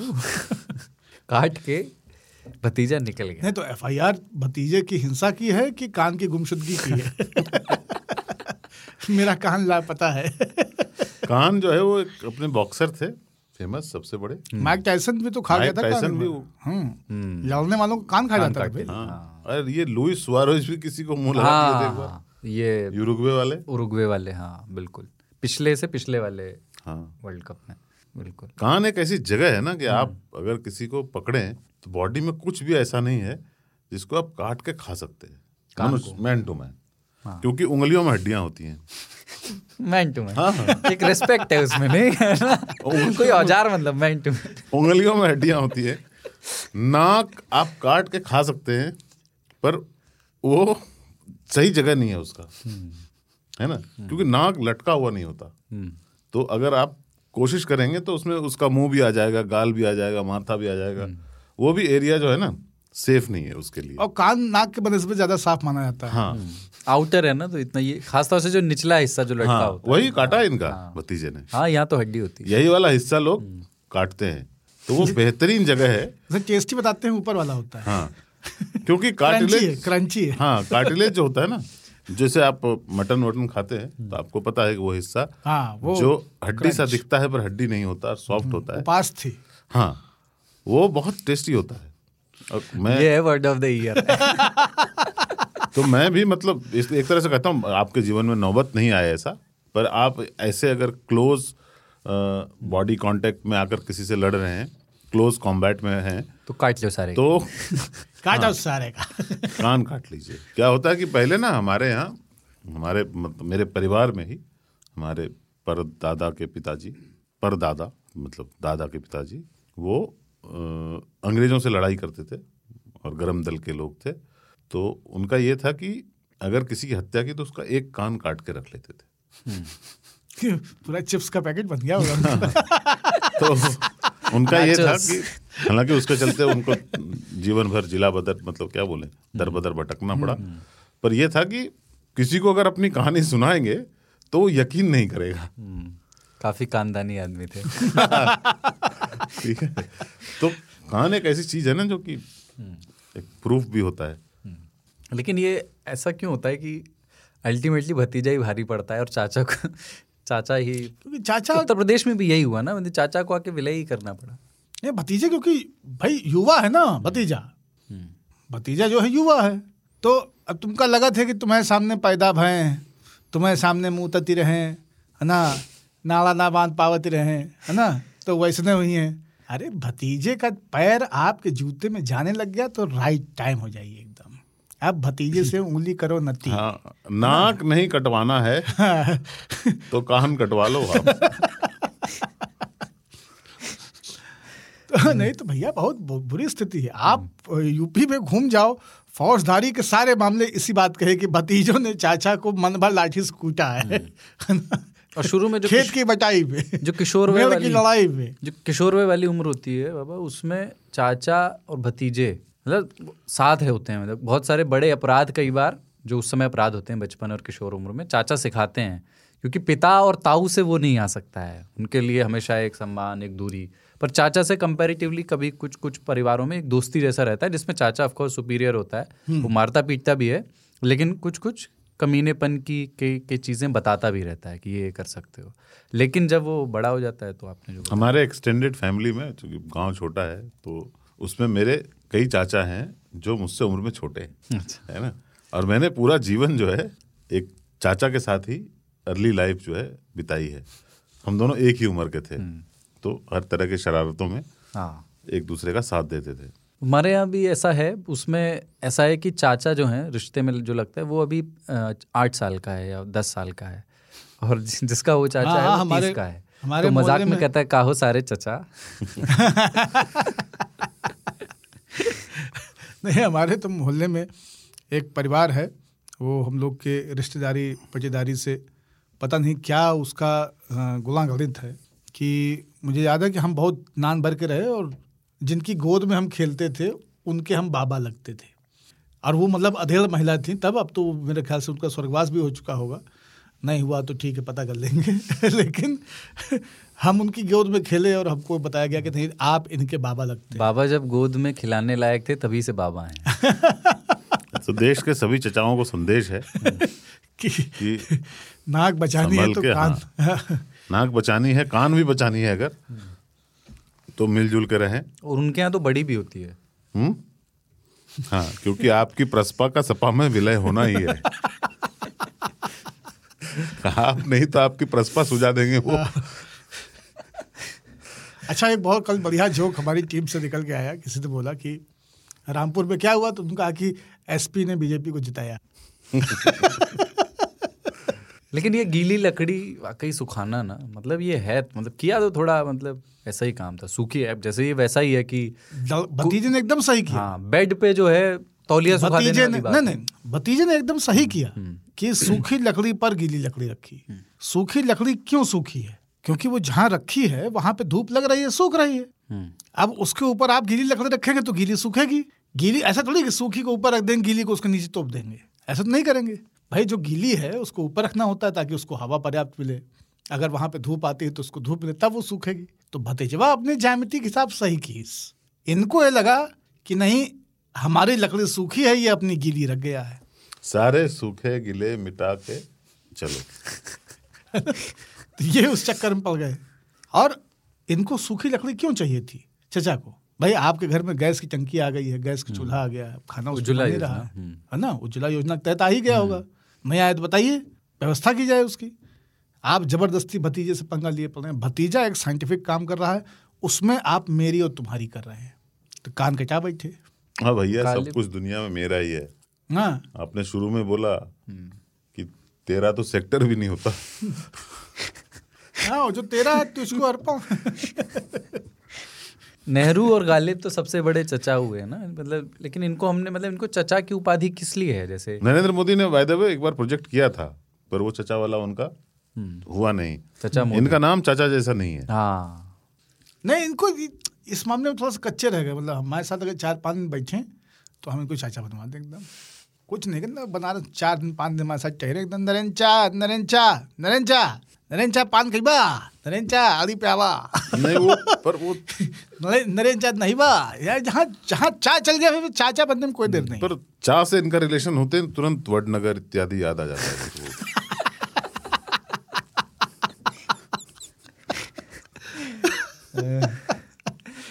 जहाँ चाह वहाँ रहा। हाँ।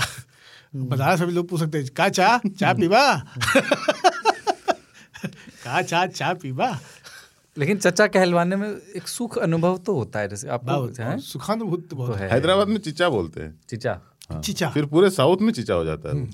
साउथ में बड़ी बहन को चेची केरला में मलयालम में चची बोलते हैं बड़ी बहन को चिची और, और, और चेट्टन। हाँ और मौसी को चित्ती। हाँ बड़े भाई को चेट्टन इतना तो मैं सीख के आया बराबर। चचा में इसलिए भी आनंद है ना क्योंकि एक तो ये है कि आप किसी को जब चचा कहते हैं तो आप उसको इमीडिएटली बुज़ुर्ग नहीं फील कराते। हाँ। और थोड़ा सा फ्रेंडली सा है ये हाँ, सब तो थोड़ा सा कहते हैं कि नहीं हमसे ज़्यादा हो लेकिन बा बराबर नहीं। है हाँ, मतलब अपनी बन सकती है। हाँ। गठबंधन की संभावना है। और जो अजनबी प्रौढ़ या उनसे ज़्यादा उम्र उनके लोगों के लिए नए लड़कों के लिए बड़ा अच्छा संबोधन है। जैसे आमतौर पे लोग मुझे वो वो अच्छा नहीं लगता। चचा। हाँ। है ना वो है। हाँ, गोरखपुर में जो जो मुन्ना भैया गए थे। हम्म। हाँ वो भी वो तो है ही। डांस फ्लोर वाले चचा हैं। और वो भी ना वासेपुर में चचा पटरा वटरा सब उखाड़ दिए हैं। तो वो एक बहुत ही ऐसा संबोधन है जिसमें सम्मान भी है। आप उसके साथ धमकी भी दे सकते हैं उसके साथ आप बीड़ी भी मांग सकते हैं। बिल्कुल बिल्कुल। चाय मांग सकते हैं। नहीं पेलने के लिए चचा ही कहा जाता है। हम्म। अगर दुकान पे कोई बड़ा बैठा हुआ है तो उससे कोई ये नहीं कहता ये बप्पा अच्छा क्या है? आप खैनी चचा से ही मांग सकते हैं। हैं आप चाचा किसी को भी कह सकते हैं आप मामा सबको कह के देखिए लोग मार बैठेंगे। सारे हम तार बाप के सार है ही। तो मामा सबसे मामा है मामा। खुद को डिक्लेयर करना पड़ता है कि मैं मामा हूँ। जैसे शिवराज सिंह चौहान कहे ना कि मैं मामा हूँ। उन्होंने स्वयं को किया है डेडिकेट कि भाई हमारे भी एक वो क्या होता है कि स्वयं को डेडिकेट नहीं करना होता। इतनी माँ की गाली दोगे लोग ना इमीडिएटली आपको मामा बुलाने लगेंगे। अब दे के दिखाओ। ए मामा दादा। वो होता है ना कुछ लोगों के जवान पे ना वो माँ वाली गाली होती है तो उनको सेफ़ होता है कि आप उसको मामा बना लो तो फिर गाली उस पर पड़ेगी। करेक्ट नहीं इस कथन का शिवराज सिंह चौहान से कोई ताल्लुक नहीं था। नहीं नहीं शिवराज सिंह चौहान बिल्कुल नहीं। हाँ। वो मेरे एक मित्र हैं भोपाल के उनको मैं मामा बुलाता हूँ। क्योंकि क्योंकि वो भक्त भोपाल के। इसमें आगे क्या तो चाचा में ये सुविधा है। और कई बार क्या होता है कि जब आपसे थोड़ा सा उम्र में अनुभव में ज़्यादा व्यक्ति आपके सामने बैठा है और आपको लग रहा है कि गलत कर रहा है तो उस वक्त भी उसको पेलने के लिए कि बाप बराबर नहीं हो या तुम बहुत बुज़ुर्ग नहीं हो है ना? थोड़े बड़े हो तो उस वक्त गरियाने के लिए लड़ने के लिए चाचा संबोधन ही इस्तेमाल होता है। हम्म। हैं? ए चाचा ज़्यादा मत बतावा ठीक लगावा के दे कर दे दा है ना? ए चाचा टमाटर डाला अच्छे से कहा तुम मज़ाक करत हुआ कुल पैसा ले ले ले हुआ। तो जो तड़ी है ना पूरी पूरी चाचा वाली उसमें क्या है कि आप थोड़ा सा इजी हो सकते हैं उनके साथ थोड़ा सा इनफॉर्मल हो सकते हैं। दूसरा क्या होता है ये रिश्तेदारी ही इंगित इंगित नहीं करता ना। क्या है कि हम किसी का नाम नहीं जानते हैं। हाँ। तो जो अपनी उम्र के होते हैं अंदाज़ा लगा के भाई बोल देते हैं, हैं। हाँ। है ना? बहन बोल दिया दीदी इधर आओ। लेकिन जो बड़े होते हैं उनको क्या बोलोगे आप? बिल्कुल। तो चाचा बोलना आसान रहता है। गुजरात में काका बोलते हैं पंजाब में काका चूँकि छोटे भाई को बोला जाता है तो थोड़ा कंफ्यूजिंग हो जाता है। काके दी हट्टी। अच्छा अगली अगले विषय पे बढ़ते हैं और ये साल का आखिरी महीना चल रहा है और बाबा जानते हैं कि ये ईयर एंडर का समय है है सब स्पॉटिफाई रैप भी बता रहा है कि साल भर आपने क्या सुना कौन सा म्यूज़िक सुना। सब लोग शेयर कर रहे हैं उसको। हाँ, हाँ सबसे अच्छी फ़िल्में कौन सी आई ये सब चीज़ों का समय है। और इसी महीने में ऑक्सफोर्ड जो है वर्ड ऑफ़ द ईयर का एक पोल कराता है मतलब साल का शब्द कौन सा था? तो उसमें जो शब्द इस बार निकल के आया है ऑनलाइन ऑनलाइन वर्डल में इस बार जितने ये शब्द ताऊ समाधान कर करके डालते रहे ना इस बार गूगल सर्च में सारे शब्द वर्डल वाले हैं। वर्ड वाले। उस पर बात करनी है ताऊ का बड़ा योगदान है उसमें। हाँ। हमने कल कहानी करवा दी है केतन को बोल के। बाबा मैंने बंद कर दिया। मैं रोज में करता से हूँ दस में से सात शब्द दस में से सात आठ शब्द जो है पाँच पंचमावनी है। हम कहे यार कि कहा पाँच है पाँच का है चल रहा है सब है ना? और ऐसे ऐसे शब्द जिनका कोई मतलब नहीं था सर्च होने का। फिर वहाँ से जनेऊ जोड़ा गया फिर वर्डल पे खोजा गया कि ये थे क्या? पता लगा कि सारे शब्द थे वर्डल में तो हम कहे इस बार गूगल सर्च जो है वो ताऊ आधारित था। तो जो ऑक्सफोर्ड का वर्ड ऑफ़ द ईयर है वो है goblin mode. Goblin. Mode. Goblin का वैसे सिर्फ़ गॉबलिन शब्द का शाब्दिक अर्थ भूत या भूतिया होता है। और मोड तो मोड होता है पर इन दोनों को मिला दें तो इसका जो अर्थ है वो डिफरेंट है वो है कि अ, अगर मतलब एक तरह का स्लैंग है इसका मतलब है कि ऐसे लोग जो खुद में ही मस्त रहते हैं बहुत ही सेल्फ इंडल्जमेंट वाले लोग होते हैं और दुनियादारी की परवाह नहीं करते। आत्मनिर्भर। हाँ आत्मनिर्भर नहीं है थोड़ा नेगेटिव सेंस में है थोड़ा थोड़े आलसी होते हैं स्वार्थी होते हैं लालची होते हैं। थोड़े घमंडी होते हैं दुनिया की परवाह नहीं। वो कि आप दिल्ली गॉबलिन मोड में चल रहे हैं। दिल्ली की पैदाइश। हाँ ये कोविड के बाद शुरू हुआ। हाँ। दिल्ली की पैदाइशें एकदम ऐसी हाँ। होती है। वो एक्चुअली नए जमाने का वर्ड है और नई बिल्कुल जो लेटेस्ट पीढ़ी है उनके लिए भी है। कि उनको अब किस कमाने हाँ, की भी इच्छा नहीं होती। कोई इच्छा नहीं है। ये मिलेनियल्स के बाद के तमाम सारे जो है ना अब तो अल्फ़ा शुरू हो गया। इन सब की समस्या यही है सब ये गॉबलिन मोड वाले हैं। हम लोग क्या होता था हम लोग इतना तो ज़रूर कहते थे हमारे पास पैसे होने चाहिए उसके लिए थोड़ा जो भी करना पड़े करेंगे। हाँ। कहीं बाहर जाते हैं। अब इनका है कि क्या करना है पैसे? क्या करना है?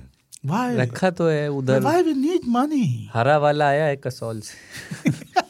हाँ हाँ वैसे वाले हैं। सेव द अर्थ और ये जस्टिफाई करते हैं ना काम करने को ना बाहर जाने को चूँकि खाना भी घर में डिलीवर हो रहा है अमेजोन से वो भी हो रहा है मिंत्रा हाँ। से कपड़े भी हो रहे हैं। हर चीज़ इनका डिलीवर हो जाता है तो इनको आश्चर्य लगता है कि कुछ लोग खरीदारी कर जैसे मैं मुझे किसी ने फ़ोन किया तो मैंने कहा यार मुझे थोड़ा सा निकल रहा हूँ मार्केट आटा फल ये सब लेना है। मतलब ब्लिंकिट नहीं सुना। मैंने कहा नहीं मैं छू के लाता हूँ। अपने को टोने में मज़ा आता है क्योंकि एप्पल जो है ना अभी हिमाचल की बात हो रही थी अपर शिमला एरिया की। अपर शिमला एरिया में किन्नौरी नाम से बहुत सारे सेब बाज़ार में रहते हैं ये किन्नौर है। उसमें भूसहा। भूसहा होता है। हाँ ठीक है? ना। तो अपने को टाइटनेस देख के लेना पड़ता है। वो ब्लिंकिट से गारंटी नहीं मिलती उसकी। उसमें आप किन्नौर वाला सेलेक्ट कर लो आएगा भूसहा। उस समय ना लालन पालन का एक चरण होता था जिसमें बाप अपने पुत्र को सब्ज़ी मंडी ले जा करके एक पूरी प्रक्रिया होती थी कुछ महीनों की जिसमें सिखाता था था। कि पतले छिलके वाला नींबू में ज़्यादा रस होगा केला ऐसा वाला बेहतर होता है। लौकी में नाखून कितना गड़ाना। हाँ।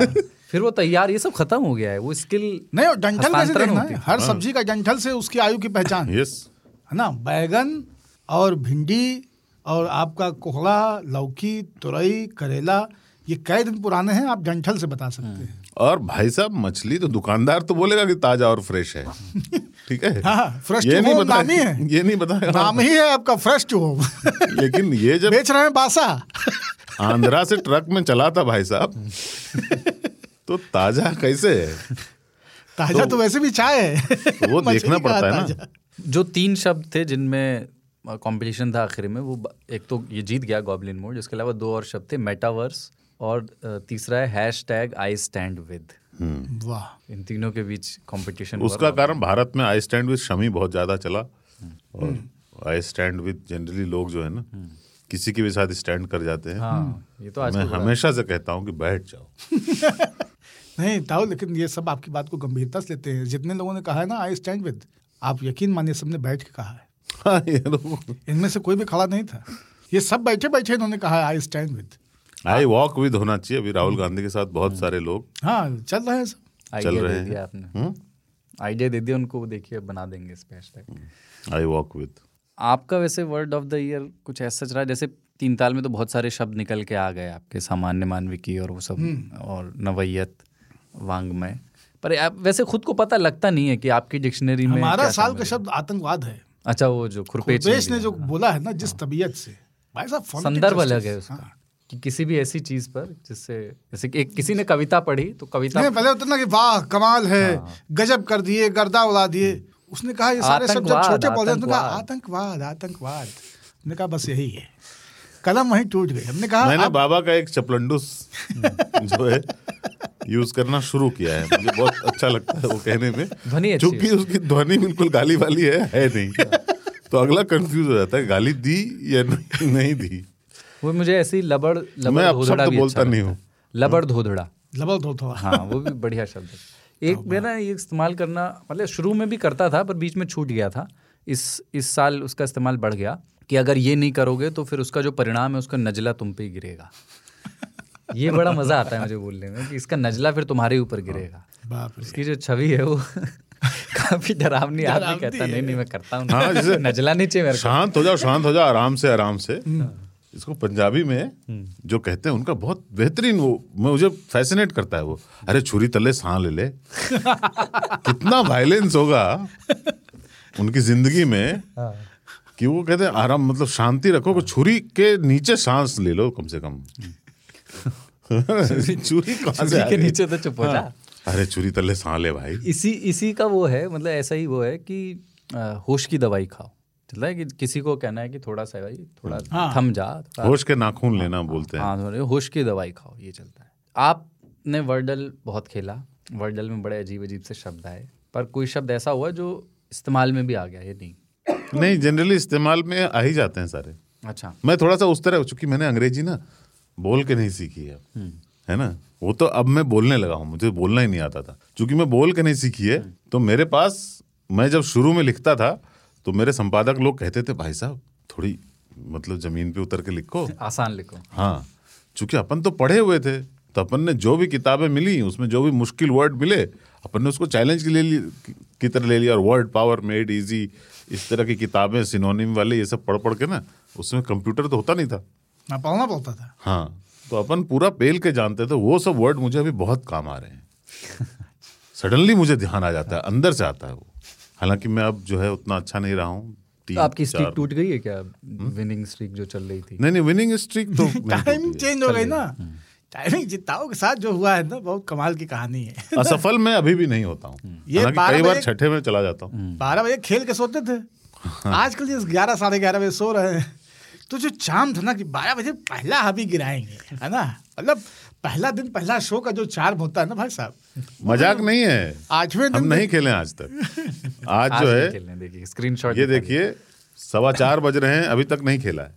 ये हम रात में बारह बज के पाँच मिनट में निपटा देते थे। अब सवेरे उठ के फिर वर्डल नहीं होता है क्योंकि एक तो ये हर्डल पाल लिए हैं तो वर्डल कैसे होगा? सवेरे उठ के भी हर्डल ही होता है वो। तो सुबह लियो टोलस्टाय इनके पास होते हैं। एक शब्द और मुझे बोलने में मज़ा आता है और फिर मैं उस इस साल मैंने वो शब्द वैसे उसी अंदाज में बोला है। उसमें कोई शब्द तो अपना ही है वो लेकिन सिर्फ़ लहजा अलग है वो पाकिस्तानी लहजा है बाहिर। बाहर? हाँ बाहर जाएँ बाहर देखें। बाहर बैठें तो वो कहीं बाहर चलते हैं। उस, उसको पता नहीं बोल के अच्छा सा लगता है। जब डोपामीन बढ़ जाता है मेरा बाहिर और गैरत। ये दो शब्द बोल के मुझे हम बे लगा देते हैं गैरत बोलते सब। हाँ वो दोनों ही हाँ, मैं रखता है थोड़ी तो गैरत थोड़ी तो गैरत रखें यार। इस तरह कर इतना लंबा वाक्य नहीं बोलना पड़ेगा आपसे बेगैरत। एक और ना एक मेरियम अच्छा वो जो आप कह रहे थे ना कि उसमें एक और है हम्म, होश के नाखून खाएँ और हाँ, ले नाखून लें। नाखून लें। उसी में एक है कि पूर्वांचल के इलाकों में किसी को कहना हो ना चलो चलो जल्दी चलो जल्दी चलो आंधी जैसे चलो। तो कहते हैं आंधी जैसे चलो। हाँ हाँ, चलो यार आंधी जैसे चलो। खड़े हो जाओ बस चाय पीने चलते हैं आंधी जैसे चलो। तो मैं हाँ। इसका इस्तेमाल बहुत करता हूँ ये है आंधी जैसे चलो। हम लोग यहाँ हाली सेंस ऑफ़ अर्जेंसी क्रिएट अवधि में हाली और हल्दी दो शब्द हैं। हाँ जल्दी के लिए। हम जल्दी के लिए। कि हाली हाली चला हल्दी। हल्दी हल्दी चला। हल्दी मतलब वो जल्दी से अपभ्रंशित होके हल्दी हुआ हाँ। आप बता इतनी रहे थे? जल्दी है कि जब बोल नहीं पा रहे। हाँ जहाँ भी नहीं बोल पा रहे हल्दी।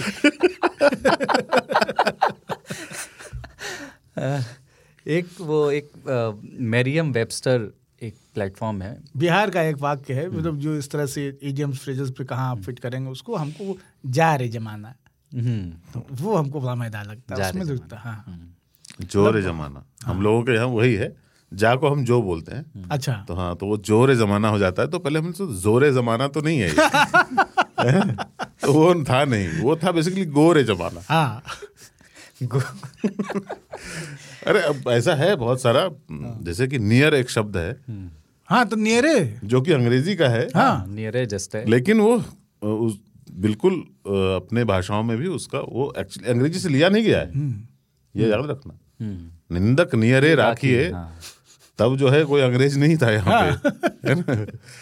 तो हमारे यहाँ के शब्द हैं ऐसे हालाँकि हमारी जो भाषा है बाय द वे अगर आप सिर्फ़ तीन स्टेप में जो है आप कोई भी भाषा सीख सकते हो अगर आपको हिंदी मतलब संस्कृत टाइप की भाषा आती है तो क्योंकि सारी भाषाएँ जो वो लिंक्ड हैं तो सिर्फ़ तीसरे स्टेप पे जो है वो कोई भी भाषा चाहे जर्मन हो समझ सकते हो फर्राटे से किसी भी शब्द का अर्थ। लिथुआनिया टाइप में तो खैर सारे ही समझ जाओगे।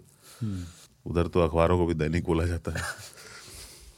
एक एक मरियम वेबस्टर नाम का एक प्लेटफॉर्म है और डिक्शनरी है? हाँ मतलब उन, हाँ उन्होंने इस साल का एक शब्द दिया है गैस लाइटिंग।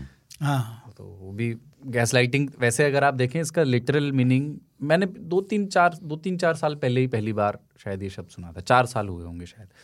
पर इसका लिटरल मीनिंग कितना बड़ा वैसा है अजीब सा मतलब आप गैस और लाइटिंग अगर सोचें लेकिन असल मीनिंग ये है कि आप किसी को इस तरह से इमोशनली मैनिपुलेट करें कि उसको अपनी ही क्षमताओं पे शक हो जाए या वो अपनी ही गलत अपनी सब कुछ अपनी ही गलती मानने लगे अपने आप पे डाउट करने लगे। तो वो रिलेशनशिप्स के कॉन्टेक्स्ट में बहुत गैस लाइटिंग इस्तेमाल होता है। दूसरे के उसका दुरुपयोग भी बहुत होता है गैस लाइटिंग का। हाँ मतलब मिस यूज़ बहुत होता मिस यूज़ हाँ, बहुत होता है। लोग कहते हैं कि आप मुझे गैस लाइट कर रहे हो और आपको हकीकत बता रहा हूँ आपकी आप कमज़ोर हो भाई साहब। हाँ एक आदमी लगातार एक ही तरह के मिस्टेक किए जा रहा है और हाँ, मतलब आप उसको बार बार पॉइंट आउट कर रहे हो और एक दिन आप कहते हो कि यार आपसे नहीं होगा वो बाहर जाके कहता है बॉस तो यार मैं तो गया उनसे शिकायत करने वो तो गैस लाइट कर दिया हमको। क्या हुआ? वो तो कह रहे हैं हमारी गलती है सब उनकी कोई गलती नहीं है। आपके यहाँ माहौल बड़ा टॉक्सिक है ये सब वर्ड चले हुए हैं। टॉक्सिक टॉक्सिक क्या हुआ टॉक्सिक डांट देते हैं लोग। हाँ। अरे भाई साहब जूता नहीं मारा है आपको। नहीं कहते ह्यूमिलिएट हाँ। ह्यूमिलिएट भी एक है। टॉक्सिक हो गया है environment environment is toxic because I was humiliated and my supervisor is gaslighting क्या करेगा? तुमको तो सही में लाइटर लेके पंच लाइटे हो तुम। हाँ अपन यार कभी इतना कष्ट से जीवन में कुछ करके आदमी आप लोग साला बचपन से सब कुछ मिला हुआ आपको फोकट में और आपको जैसा ही कोई मिलता है आदेश देता हो आपको लगता है यार ये नहीं तो और रंगे हाथ पकड़ के कहेंगे सो व्हाट हाँ। एक और है। तो टॉक्सिक है इस बार इसलिए मेरा मन करता है कभी कभी दफ्तर को ना किसी छोटे शहर में ले जाऊँ जहाँ पे लोगों की ना कुछ करने की इच्छा होती है उनकी अभी भी इच्छा ज- जगी हुई है। क्या? कुछ हसरत ये उनकी? हाँ ये जनरेशन जो आती है ना जो कहती है कि यार आपने मुझे गैस लाइट कर दिया। इस बार जो गूगल सर्च के जो वेब ने जो गूगल रिज़ल्ट जारी किए हैं सबसे ज़्यादा जो शब्द वर्ड कीवर्ड सर्च किए गए हैं कौन मोड था वो? गैस लाइटिंग वाले वही हैं जो Goblin mode। गॉबलिन मोड हाँ। हाँ ये सब मोड में हाँ, रहते हैं गैस लाइट हो। जाते हैं और कहते हैं goblin to gas Indian premier league Google search में पहले नंबर पर रहा दूसरे पर कोविन ऐप तीसरे पे एक दिन ताऊ इस टीम को ले करके तमाम दफ्तरों से जो नए बच्चे हैं इन सबको ले चलना चाहिए आलू खेत में। सबका तसला दे कहा जाए आलू बीनो। ट्रैक्टर या हल चलवा कहा जाए आलू बीन के आपको मिल के बाहर एक जगह पे रखना रखना है इसको बोरे में बांधना हमने तो खोदा भी है कुर्पी से हाँ। खोद के। तो आपके दे- घंटा केवल आलू की बिनवाई करा लीजिए लोगों से सब गैस लाइट निकल जाएगा। गैस जितना दिमाग भर गया है सब खत्म और एक नई मून लाइट इनके पीछे जो है सत्यभामा हो जाएँगे अस्वस्थामा से ये सब। जो और जो बनता है बनता है। सर के पीछे। वो लेके आ रहे हैं। हाँ। तो गूगल पे जो सर्च हुए आईपीएल सबसे पहले कोविन ऐप तीसरे पे फीफा वर्ल्ड कप चौथे और पांचवे पे एशिया और फिर ICC T twenty world cup अब देखो बस आईपीएल कोविन से भी ऊपर था। जीवन जीने मरने से भी ऊपर है आईपीएल और फ़िल्मों में ब्रह्मास्त्र और केजीएफ घर घर तिरंगा भी था। हाँ। हाँ टॉप टेन में। ब्रह्मास्त्र और के फ़िल्मों में ये थे। रेसिपी की कैटेगरी में पनीर और उसके आसपास की जो रेसिपी हाँ और पाकिस्तान में पेल के कबाब की रेसिपी सर्च हुई है। आटा खत्म है। कबाब सर्च कर। फॉरेन एक्सचेंज आटा खत्म है। आईएमएफ के सामने कह रहे थोड़ा कुछ दो। ईद में मुआवजा नहीं और बाकी ग्यारह महीने आटा नहीं। कबाब सर्च हुआ पाकिस्तान में पेल के। सरकारी योजनाओं में अग्निपथ योजना और कोविड वैक्सीन सर्टिफिकेट। और wordle how to play wordle ये भी जो है टॉप टेन सर्च में था वो शामिल था। लोगों ने उसको समझने के लिए कि कैसे करते हैं। भारत में सबसे ज़्यादा खोजे जाने वाली हस्तियों में नूपुर शर्मा रही। वो ऑफलाइन व्यू सबसे ज़्यादा खोजी जा रही है। गूगल नहीं बताता तब भी सर्च वही हो रही है। यही है किस्मत और जीवन भर उनको कुछ लोग खोजते ही रहेंगे। क्या करें?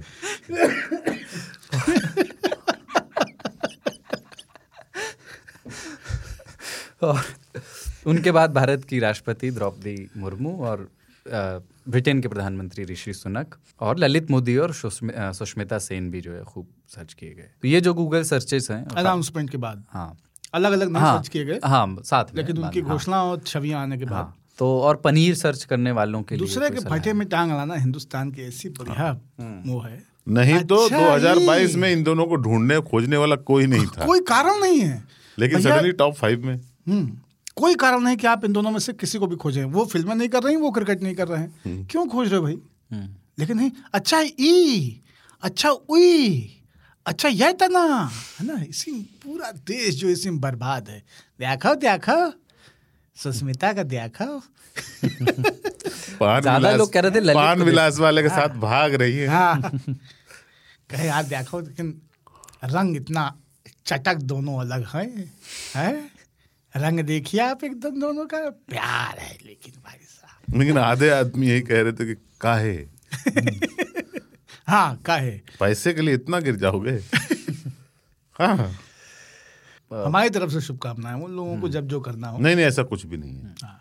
ऐसा कुछ भी नहीं है। हो तो। जैसी सूचनाएँ प्राप्त हुई हैं कि वो एक मज़ाक था भाई। हाँ मौज। मौजा ही मौजा। वैसे ये वर्ड ऑफ़ द ईयर का कॉन्सेप्ट आप लोगों को अच्छा लगता है क्या? क्योंकि भाषा के स्तर पे थोड़ी सी ये वो बनाता है। अरे भैया गूगल भी तो ये रेंजर करेगा ना।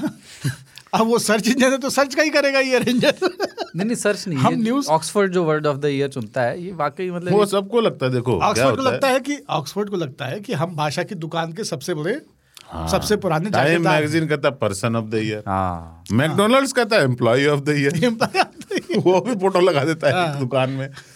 ये सब चोचले हैं। ऑक्सफोर्ड कर क्या रहा है? साल में एक शब्द बता रहा है। वो भी बताना बंद कर देगा तो जो उनकी जन्मेजता है भाषा पे खास करके आंग्ल भाषा पे वो कहाँ जाएगी फिर? और क्या होता है? अब तो डिक्शनरी का मतलब है गूगल हम्म। उसको भी तो रेलेवेंट रहना है है ना? तो ये पारंपरिक रूप से पहले से करते आए थे। अब साल में एक बार खबर में आ जाता है हम्म। ऑक्सफोर्ड डिक्शनरी है भाई साहब। वो वर्ड ऑफ़ द ईयर निकालते हैं। उन्होंने फलाने वर्ड को शामिल कर लिया अपनी डिक्शनरी में। और वो भी खबर बनती है। कि अब ये शब्द जो है वो डिक्शनरी में शामिल हो गया। अरे भाई साहब डिक्शनरी तो दिखाओ। है कहाँ? हाँ मैं खरीदता हूँ उसमें होता नहीं है। नहीं हमने जो पहले खरीदी थी वही चल रही है। अब आदमी अब आदमी गूगल को पूछता है हाँ। कि भाई गूगल इसका मीनिंग क्या है? हम्म, गूगल बता देता है उसमें डिक्शनरी लेकिन मुझे वो शब्द बहुत अच्छा लगा और खासतौर से जिस कॉन्टेक्स्ट में इस्तेमाल किया गया ख्याली मखलूक जो आपने हाँ बताया था बहुत सही। खलाई खलाई खलाई मखलूक। खलाई, खलाई खलाई। मखलूक। खलाई मखलूक। बहुत ही बढ़िया। एलियंस एलियंस ये इस बात में मैं पाकिस्तानी लोगों की क्रिएटिविटी को आप अगर उनके न्यूज़ डिबेट्स को देखें तो सेना को सीधे गाली नहीं दे सकते या कुछ निंदा भी नहीं कर सकते। उन तरीके ईजाद किए तो उन्होंने तरीके ईजाद किए कि खलाई मखलूक आवश्यकता आविष्कार की गया। यहीं से आया है। अब वो उस वर्ड पे आप कुछ नहीं कर सकते। लीगली जो है वो कह सकते हैं कि ये एलियन ने कर दिया। इस तरह से कि ये वर्ड एल है। हाँ तो वो जैसे इनके बारे में बोल देते हैं खान साहब के बारे में बोल देते हैं है ना? इमरान खान उनकी बीवी तो वो कहते हैं कि पीरनी का फैसला होगा मुर्शिद ने किया होगा है तो क्या कर सकते हैं आप?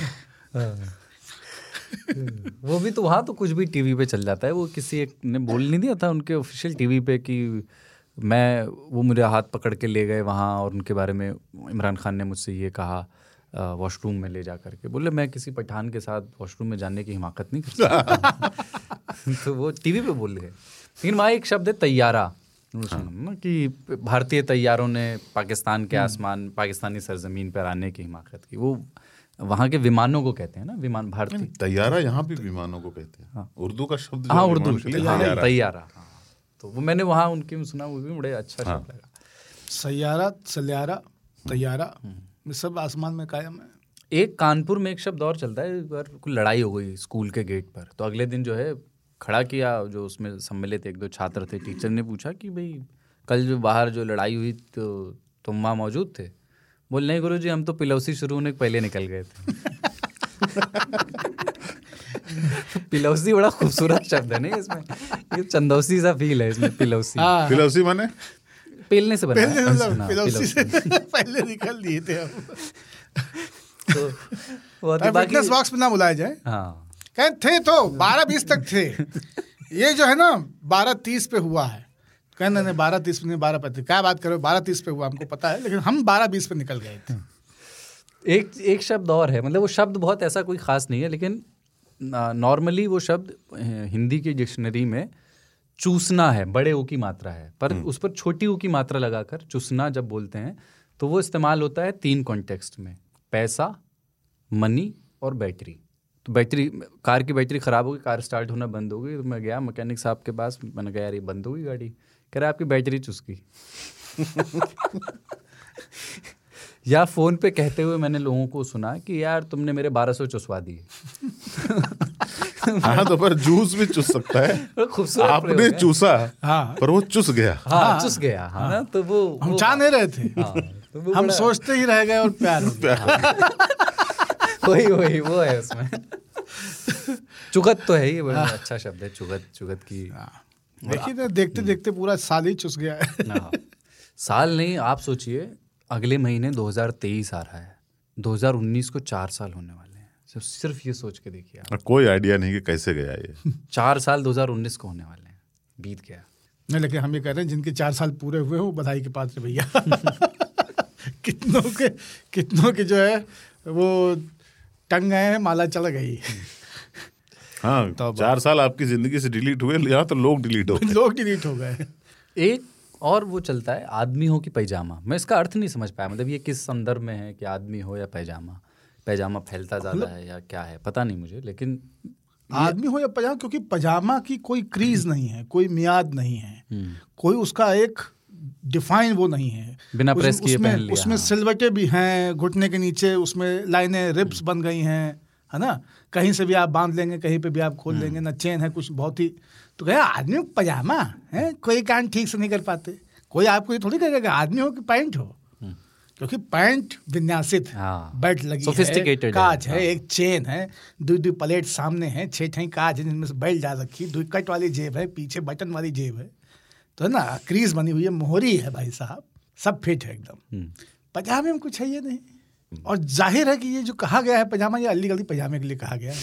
इसका चूड़ीदार से कोई ताल्लुक नहीं बिहार के एक साथी हमारे वो बता रहे थे उनसे बात कर रहा था कि उनके यहाँ बहुत सीधे भोले लोगों को कहते हैं भूई तक्का। भूई तक्का? हाँ कितना सही है ना ज़मीन देखने मतलब हाँ, वाला है ना? भूई तक्का। हाँ उनको कुछ भी कहते ज़मीन हाँ, देखते रहते हैं। भूई तक्का।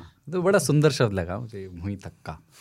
बार बार बोलने का मन मैं पहली बार सुन रहा हूँ। मतलब कुछ क्षेत्र विशेष हाँ का होगा क्षेत्र विशेष का होगा।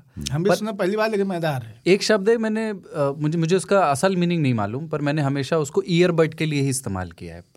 पिछले कुछ ही साल से फुंतुड़ू। हाँ फुंतुड़ू तो फुंतुड़ू ये बाबा भी बोलते हैं बोल हाँ चुके मैं भी हैं। बोलता हूँ ईयरबड जो कान में मतलब ये जो आपके ईयरफोन्स वाले जो ये होता है प्लग उसका तो वो है फ़ोन क्या मतलब फ़ोन फ़ोन। नहीं नहीं नहीं। फ़ोन बोलते हैं? फ़ोन तो होता है। क्योंकि फ़ोन को जब आप उर्दू में लिखते हैं तो ओ और ऊ की मात्रा ऐसा कुछ होता नहीं। उर्दू मतलब बहुत ही अपरिष्कृत भाषा है। क्योंकि उसमें बहुत सारी चीज़ डिसाइड ही नहीं हो पाई अभी तक कि क्या करना चाहिए। तो बहुत सारे लोग उसको फ़ोन बोलते हैं। पाकिस्तान में बहुत सारे लोग बोलते हैं टेलीफोन। तो फ़ोन तड़ू मैं तो यही सोच सकता हूँ। नहीं नहीं हाँ ये लेकिन फुंतुड़ू एक्चुअली चला रहा है है, हाँ। फुंतुड़ू ऐसा नहीं किसी भी शायद उसी अजीब चीज़ के लिए होगा ये। हम्म। उसी के लिए नहीं है मतलब किसी भी धागेदार चीज़ के लिए है बेसिकली है ना? कि फुंतुड़ू खींच लो तो वो तो है, पजामे फुंतुड़ू लचक रहा है इसको अंदर कर लीजिए है ना? कि फुंतलू लगाए घूमते रहते हो किसी दिन कट लोग बेटा। तो फुंतलू के कई मायने हैं। अब फुंतलू दरअसल किसी ये फुनगी ऐसी लहराती चीज़ के लिए है एक्सटेंडेड चीज़ के लिए जो हाँ। हम जितना इसको इस्तेमाल कुछ हवा में हाँ, लहर रहा हो हाँ, लटक रहा हो वो फुंतड़ू फुनगी के है हाँ। ना फुन फनफना रहा है उस तरह से है अपना। सरपेंटिसाइटिस रहता है ना लीड होता है। ये भी अच्छा शब्द है वर्ड ऑफ़ द ईयर हम लोग भी एक वोट करा लेते हैं। अरे मैं वो ताऊ अभी कहीं फेसबुक पिछले साल का तो नवैयत था। नवैयत था।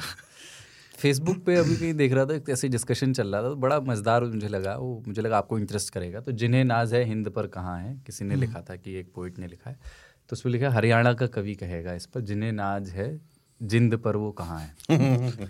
और पंजाब का कवि कहेगा जिन्हें नाज है पिंड पर वो कहाँ है। फिर बुंदेलखंडी आएगा वो कहेगा जिन्हें नाज है भिंड पर वो कहाँ तो बढ़िया है ये भी। लेकिन अनुवाद की जो समस्याएँ हैं थोड़ा सा उस पर भी मतलब चूँकि शब्दों में आ गए हैं तो और नील आर्मस्ट्रॉन्ग को नीली बाहों वाला मज़बूत आदमी या ग्रीन मैंगो मोर वगैरह हमने सुना है। नहीं हमने इसका फुंतलू का नाम रखा था कान पल्लव स्वरक पट? हम्म। कर्ण पल्लव? स्वरक पट। स्वरभ। स्वरक स्वरक पट अच्छा। कर्ण वल्लभ स्वरक कर्ण पल्लव। पल्लव। कर्ण पल्लव में जो फंस जाए वो स्वरक पट कर्ण पल्लव स्वरक पट है। ये वैसा लग रहा है वो गोल पिंड लंब दंड हाँ उस टाइप का। प्रतियोगिता, तो वही हाँ। उसी तहत बनाया। लहपत गामिनी फिर हमको लगा कि अपने मुँह पे क्या थूकना।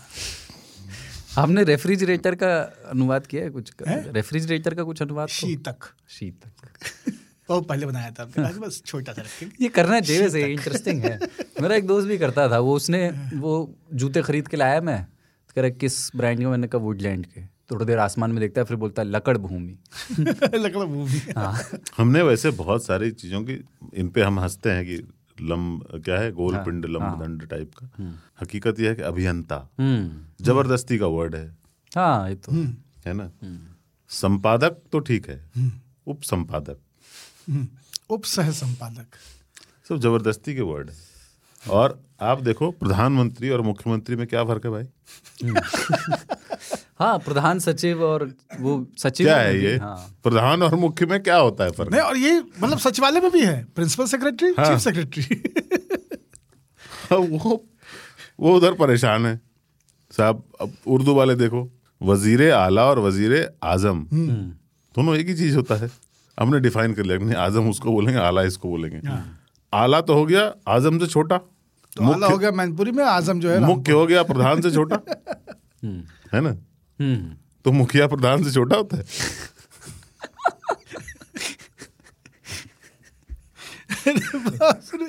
ऐसा कुछ हम क्यों नहीं? जब हम जब विदेशों से ले रहे थे तो प्राइम मिनिस्टर हाँ। हाँ प्राइम मिनिस्टर ले लेते।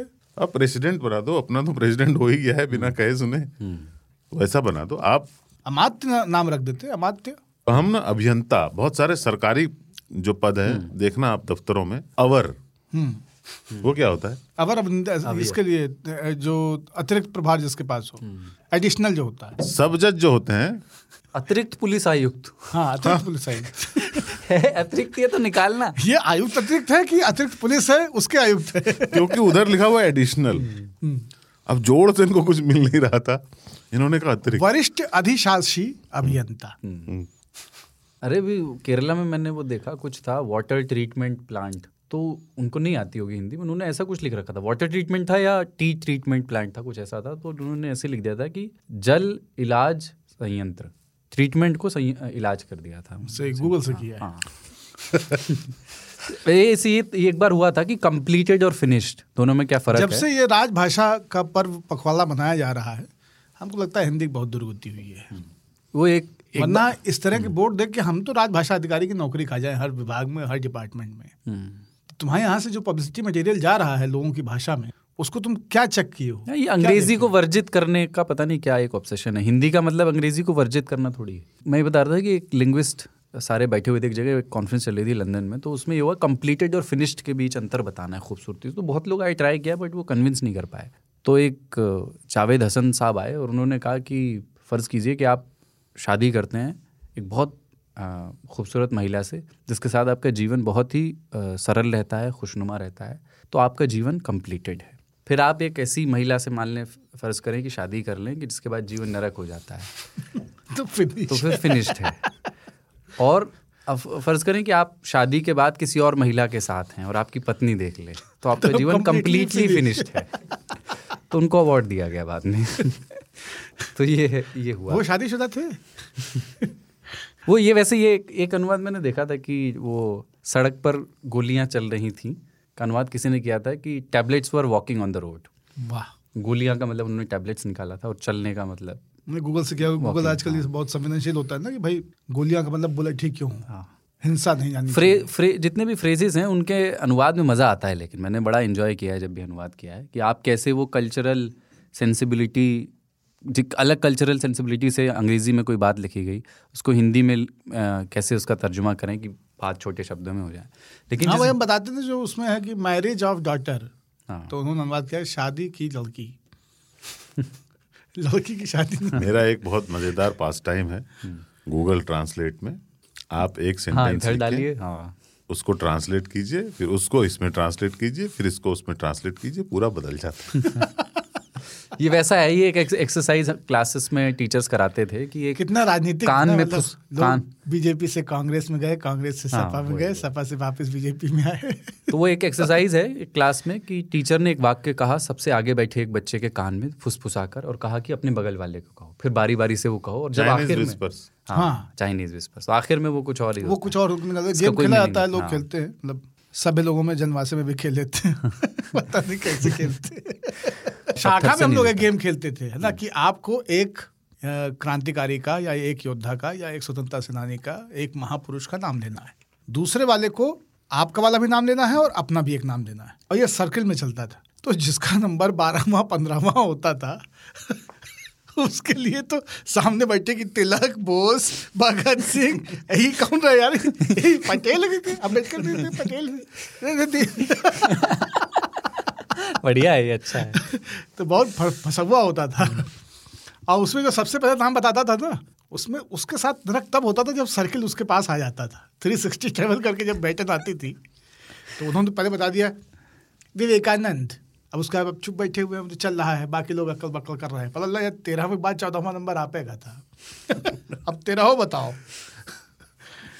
हमने शाखा के स्कूल में प्रवास के गर्मी के प्रवास में सिर्फ़ इशारे वाली भाषा सीखी। अच्छा। अच्छा पूरे सेंटेंसेस जो है वो इशारे से बाय द वे वो मूक बधिरों के लिए नहीं है। वो एक गुप्त तरह हाँ वो भाषा है। कूट हाँ। कूट। कूट हाँ, भाषा है। जो कि आप कहीं खड़े रहकर दूसरा आदमी आपको ऑब्ज़र्व कर रहा है और पूरा का पूरा सेंटेंस बोल रहे हैं। वो नोट कर रहा है। जैसे स्काउट्स को कुछ स्किल स्काउट सिखाई वाले जाती है हाँ। वैसे ही हाँ। स्काउट्स वाले भी बहुत सारी क्योंकि जब ये सारी चीज़ें हुई हैं उस दौरान स्काउट और एनसीसी एनएसएस इन सब के ऊपर ठीक ठाक हो रहा है। हाँ, वो रूमाल बांधना कई अलग अलग तरह की गांठें और बिल्कुल। हम्म। कैसे रस्सी को खोल सकते हैं कैसे रस्सी को बाँध अलग- अलग तरह की गांठें, स्काउटर की किताब में हम सबसे पहले बचपन पढ़े थे कि शिवलिंग का मुँह हमेशा उत्तर की तरफ़ होता है। तो अगर आप किसी गाँव में हैं और आपको दिशा ज्ञान करना है तो किसी शिवालय में चले जाइए। जिधर अर्घे की नाली होगी वो उस तरफ़ उत्तर है। बस, आपका कंपस। तो अब चिट्ठियों की ओर बढ़ते हैं। पर उसके पहले एक चीज़ ये बताना चाहता हूँ कि आज मतलब आप लोग जब ये एपिसोड सुनेंगे तीन ताल का तो शनिवार होगा। उसके अगले दिन, रविवार को, स्टोरी बॉक्स की एक नई कहानी आ रही है। उसका नाम है, हमें ऐसे हुई मोहब्बत। और ये रोमांटिक स्टोरी उतनी नहीं है जितनी कॉमेडी की स्टोरी है ये। लखनऊ के गलियों की किरदारों की एक मज़ेदार कॉमेडी कहानी है। और चूँकि मैं रिलीज़ होने से पहले सुन चुका हूँ तो उसमें इस तरह का है कि रिश्ते के लिए आप जाएँ फिर लखनऊ में हुआ है मोहब्बत है उसमें। तो रोमांटिक तो होगा ही नहीं कॉमेडी ही होगा। तो उसमें ये कि लड़की वालों के आप घर घर जाए ना तो आपको ना मैंगो शेक का एक ग्लास पेश किया जाता है। अब आप मैंगो शेक पीते हैं पर उसकी तलछटी में ग्लास में कुछ काजू कुछ ड्राई फ्रूट रह जाते हैं। तो अब क्या करें? क्या ये बदतमीजी करें कि ग्लास को उठा के पीछे से थपकी मारें हाथ से? या फिर शादीशुदा ज़िंदगी के नाम पे कुछ काजू छोड़ दिए जाएँ? तो यहाँ से वो कहानी शुरू होती है। बड़ा अच्छा सा मेटाफर है। ज़्यादा नहीं बताऊँगा। पर रविवार को वो आ रही है स्टोरी बॉक्स। जमशेद कमर सिद्दीकी वो शो करते हैं हमारे यहाँ मेवे छोड़ दिए ताकि लोग फंस जाएँ। हाँ मेवे छोड़ दिए। एक ब्रेक लेते हैं उसके बाद फिर चिट्ठी।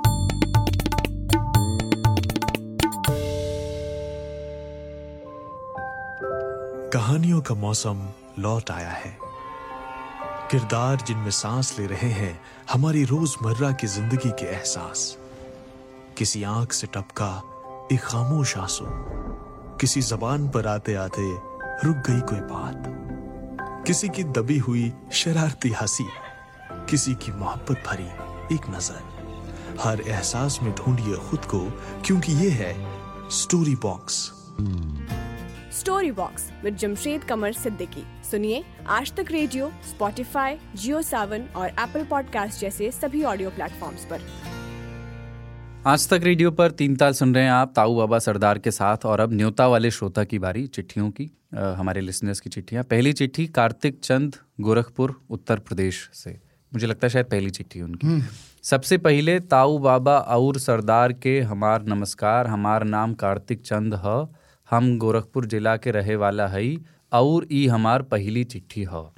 हमारे यहाँ की भोजपुरी कुछ ऐसे ही बोली जाती है। इस भोजपुरी या टाइपिंग में कोई मिस्टेक हुई हो तो इसके लिए माफ़ी। आज तक रेडियो पर दिन भर सुन रहा था कि नितिन भाई ने तीन ताल के सौवें एपिसोड की चर्चा की तो मन में आया कि थोड़ा सुन के देखते हैं। और सुनने के बाद से ऐसा लगा कि तीनों अपने ही बीच के लोग हैं। फिर क्या था? तब से मैं आपका नियमित श्रोता हूँ। आपका देसी अंदाज में ज्ञान देना और चर्चा करना मन को खूब भाता है। आप तीनों की बातें आपके अंदाज पत्नी से अक्सर साझा करता हूँ और अब मेरी श्रीमती भी तीन ताल की नियमित श्रोता हैं। अभी तक जेल से कोई नाता नहीं हुआ है और फुटबॉल में मेसी, रोनाल्डो, नेमार के अलावा ज़्यादा कुछ पता नहीं है कि कुछ लिखूं। पर पिछले अंक में चर्चा गोलगप्पे की हुई तो बता दूँ कि हमारे यहाँ मटर के छोले वाला ही बनता है। दिल्ली का आलू वाला हमें भी नहीं भाता। पास के चौक पर फुल्की तीन रुपए का दस पीस था। अब वो यात्रा करते हुए दस रुपये के छः पीस तक आ पहुँचा है। हमारे यहाँ पहले सोनू चाट एवं फुल्की का गोल, बोलबाला था और अब पिछले चार पाँच सालों से झांसी के फुल्की वालों का कब्जा है। ये आजकल हर कई जगह हुआ है। जिनका ठेला छोटे बच्चों के ट्यूबलेस छोटे चक्कों पे टिका रहता है। बाकी ये पहला पत्र है, शामिल होगा ऐसी आशा है, आगे भी पत्र लिखता रहूँगा। कार्तिक चंद, गोरखपुर, उत्तर प्रदेश। वाह, कार्तिक भाई, आप लिखे तो देर लगी आने में तुमको।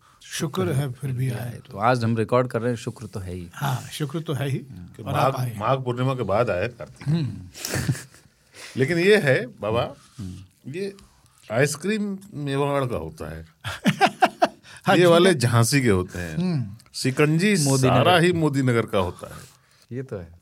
एक हमारे बेंगलोर में मैंने मेवाड़ आइसक्रीम देखा है। वहाँ पे इतनी गर्मी में अमृतसरी कुलचे होते हैं। हमारे एक दोस्त असद अली बीबीसी में हुआ करते थे और अभी भी शायद होंगे बीबीसी उर्दू के साथ में। तो वो एक किस्सा सुनाते थे कि लाहौर में मशहूर पेशावरी कुल्फी और फलूदा, इसके तमाम सारे ठेले। और एक बार वो पेशावर गए तो वहाँ पे लिखा था, लाहौर की मशहूर पेशावरी कुल्फी।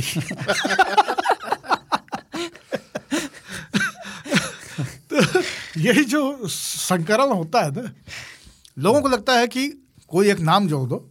तो जैसे कई कई बाबाओं को देखा है। श्री श्री पूज्यपाद अवधेशानंद जी महाराज नैमी नैमिषा- वाले। हाँ कराची का हलवा कहल कराची में दिखता नहीं है। हाँ तो कराची का हलवा कराची में नहीं मिलेगा और ये मतलब झांसी गोल डोडा बर्फ़ी डोडा में नहीं मिलता। डोजा तो अफीम के खेत में होता है। और डोजा की बर्फ़ी बनने लग जाए अफीम का डोजा बिकता है राजस्थान में। सारी टैक्सियाँ उसी से चलती हैं दिल्ली में। वो डोजा की बर्फ़ी बनने लग जाए। तो कमाल ही मतलब फिर तो जश्न ही जश्न है फिर। लेकिन बढ़िया है, आप चिट्ठी लिखिए और आगे भी आपकी चिट्ठियों का इंतज़ार रहेगा। खगेंद्र महतो की अगली चिट्ठी है, पश्चिमी सिंहभूम, झारखंड से। जोहार, नमस्कार, जय हो। एपिसोड 111 में मेरे प्रथम पत्र को शामिल किया गया, इसके लिए धन्यवाद। सरदार की आवाज़ में अपने पत्र को सुनकर वो अनुभूति हुई, जो अपनी प्रेमिका से आई लव यू टू सुनकर होती थी। मज़ा आ गया भाई। अपनी धर्मपत्नी को पॉडकास्ट का ये वाक्यांश सुनाया जिसे सुनकर वो भी खुश होकर बोली कि हिंदी भी अच्छा लिख लेते हो। एपिसोड 111 में फीफा विश्व कप पर चर्चा हुई और बाबा ने अर्जेंटीना के प्रति अपने प्रेम को दर्शाया। इसी क्रम में मैं भी ये कहना चाहूँगा कि सऊदी अरब से अर्जेंटीना की हार देखकर मैं काफ़ी उदास हो गया था और इस दौरान मेरे मित्र मेरा मज़ाक उड़ा रहे थे। ये दौर अर्जेंटीना के अगले मैच पर उसकी जीत के बाद खत्म हुआ। आज जब ये चिट्ठी लिख रहा हूँ अर्जेंटीना राउंड ऑफ़ 16 के लिए क्वालिफाई कर चुका है। इस बात की बेहद खुशी है पर बेशक मेरी चिट्ठी को सरदार के द्वारा पढ़े जाने से ज़्यादा नहीं। पाई देवे अभी आज शुक्रवार के दिन अर्जेंटीना राउंड ऑफ़ 16 का अपना मैच आज खेलने वाला है क्वार्टर फाइनल। इसी एपिसोड में जेल का भी ज़िक्र हुआ। यहाँ ये बताना उचित होगा कि मैं व्यवहार न्यायालय में कार्यरत हूँ और अपने कार्य के संपादन हेतु अक्सर जेल आता जाता रहता हूँ। कारावासियों को देखकर लगता नहीं कि वो लोग कारावास में हैं। उनकी ज़िंदगी मज़े में गुजर रही है। समय पर जागना, समय पर प्रार्थना करना, समय पर खाना, समय पर सोना, और तो और पढ़ने के लिए किताबें, मैगज़ीन, अखबार उपलब्ध होते हैं। 26 नवंबर 2022 को संविधान दिवस के उपलक्ष्य पर भारत की राष्ट्रपति महोदया श्रीमती द्रौपदी मुर्मू जी ने जेल में बंद कैदियों का ज़िक्र विशेष रूप से किया था और उनकी कथनी में, उनके कथ्य में दर्द दिख रहा था। ये हकीकत है कि जेल में बंद ज़्यादातर कैदियों को ये नहीं मालूम कि वो किस जुर्म के लिए जेल में बंद हैं और कब तक रहेंगे। स्थिति गंभीर है, सुधार की आवश्यकता है। इस दिशा में राष्ट्रीय विधिक सेवा प्राधिकार की ओर से कई स्कीम चलाए जा रहे हैं ताकि ज़्यादा से ज़्यादा बंदियों को जेल से रिहा किया जा सके।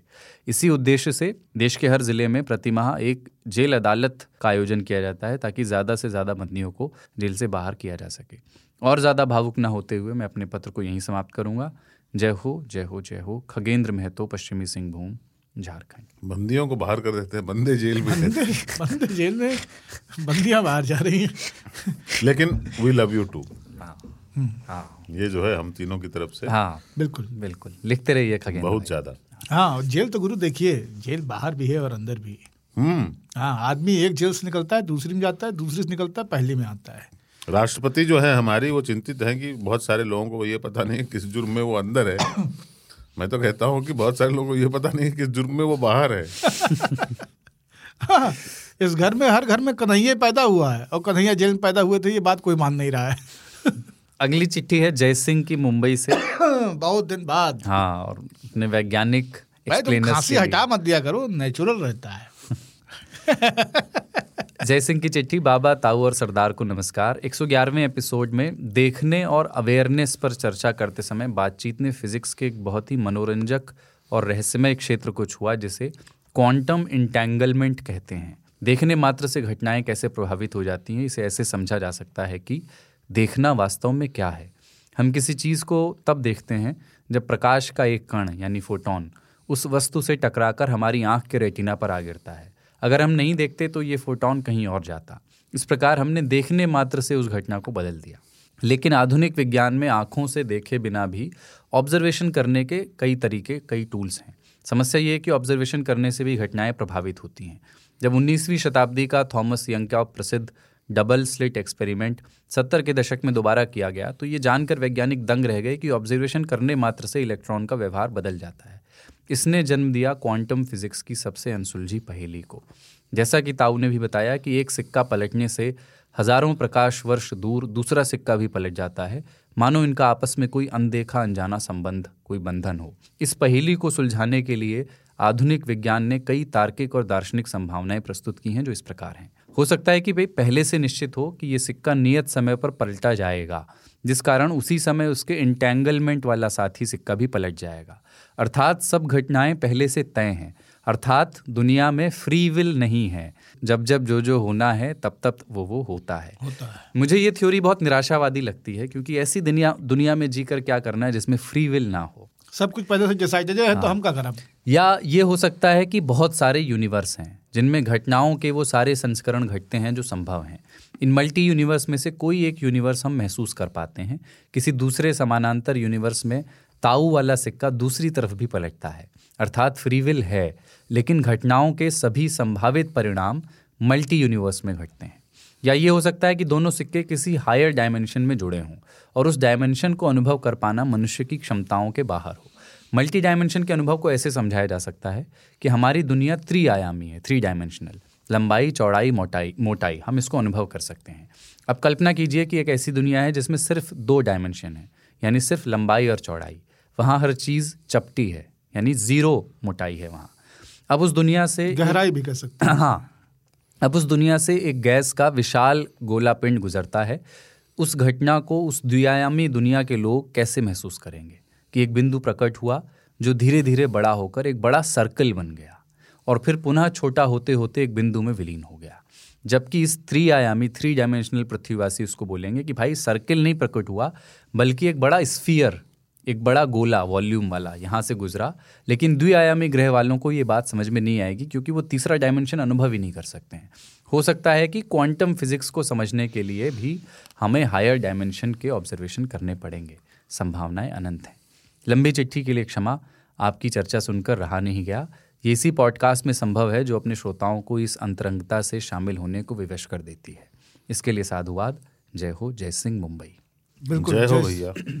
जय सिंह भाई बहुत बढ़िया क्या चैप्टर खोल दिया उन्होंने। और इसमें जो ये कह रहे हैं कि निराशावाद है मुझे भी लगता है कि उसकी बहुत तार्किक परिणति नहीं हो सकती है। जितना इस बारे में हमने खंगालने की कोशिश की है मुझे यही लगता है कि चीज़ें पहले से तय और निर्धारित नहीं हैं यूनिवर्स कितने भी हों। ये ज़रूर है कि सारे के सारी कायनात और सारी की सारी घटनाएँ वो अपने किसी न किसी एनर्जी सेंटर से ड्रिवन हैं। लेकिन जो पहले से स्क्रिप्टेड वाली बात है उस बात से मेरा भी एतबार नहीं है कि दुनिया में सब कुछ पहले से तय हो चुका है क्योंकि बहुत सारी स्पॉन्टेनियस एक्टिविटीज़ और इतने माइक्रो लेवल पे वो हो रही हैं। मतलब इलेक्ट्रॉन प्रोटॉन न्यूट्रॉन के लेवल पे हो रही हैं कि उतना चीज़ों को कंट्रोल कर पाना वो बहुत ही असंभव सा है। अ, शुरुआत में इन्होंने जो बात कही कि इलेक्ट्रॉन्स अपनी नवैयत बदल देते हैं अगर वो किसी नज़र में हैं। तो ये बात से मैं सहमत हूँ और ये बहुत प्रूवन फैक्ट है। बुद्धिस्ट अरे जब से ही कैमरा सामने लगा है तब से हमारा पॉडकास्ट जो है बहुत विचित्र हो गया। हाँ बदला बदला सा है। और बुद्धिस्ट ध्यान का जो पूरा का पूरा वो था जो उनकी टेक्निक है उस टेक्निक का सबसे इंपॉर्टेंट पार्ट आइसोलेशन है। क्योंकि वो नहीं चाहते कि कॉन्शियस सब कॉन्शियस और अनकॉन्शियस में किसी भी तरह से वो ध्यान में कितने भी डूबे हों अगर वो ऑब्ज़र्व किए जा रहे हैं चार लोग उनको देख रहे हैं तो बॉडी के बहुत सारा मॉलिकुलर एक्टिविटी जो है वो ध्यान से विकेंद्रित होकर के दूसरी तरफ़ रिस्पॉन्ड करना शुरू कर सकता है। तो अगर आप होलिस्टिकली फुल कंसंट्रेशन के साथ में आप ध्यान की अवस्था में जाना चाहते हैं तो उसकी सबसे पहली शर्त है विपशना के लिए भी सबसे पहली शर्त है आइसोलेशन तो कांटेक्ट खत्म किया जाए आप अपने अपने क्यूबिकल्स में अपने आप को कैद करें और फिर ध्यान की तरफ़ जाने की कोशिश करें। तो ये ये चीज़ें बहुत दुरुस्त हैं। ऐसा पाया गया है कि अ, कमरे की इनर्जीज और कमरे में रहने वालों का बिहेवियर केवल ये उनको आप बता दीजिए कि इस घर को वो दूर दूसरी बिल्डिंग से कोई बैनाकुलर से देखता है या इस घर में सीसीटीवी कैमरे लगे हैं इतना कहने भर से लोगों का बिहेवियर चेंज हो जाता है। लोगों की एनर्जीज चेंज हो जाती है लोगों का सोचने का रिस्पॉन्ड करने का तरीका चेंज हो जाता है। तो आप, ऐसा नहीं है कि मेट्रो में लोग कुछ कर नहीं सकते हैं, लेकिन मेट्रो में आप कैमरे की निगरानी में हैं और पैसेंजर गाड़ी में या मेल में आप कैमरे की निगरानी में नहीं हैं। तो बहुत सारे बिहेवियरल इम्पैक्ट्स होते हैं जो आपके दिमाग में कहीं ना कहीं आपके सोचने के तरीकों को प्रभावित करते हैं और बिल्कुल उनका असर होता है। मैं हर न्यूक्लियस की अपनी मेमोरी और उसके प्रभावित होने के तमाम बाहरी कारकों की थ्योरी में यकीन करता हूँ। मैं ये मानता हूँ कि दूसरी बॉडी की एनर्जी बॉडी ए की एनर्जी बॉडी बी की एनर्जी को और बॉडी बी की एनर्जी बॉडी ए की एनर्जी को प्रभावित करती ही करती है।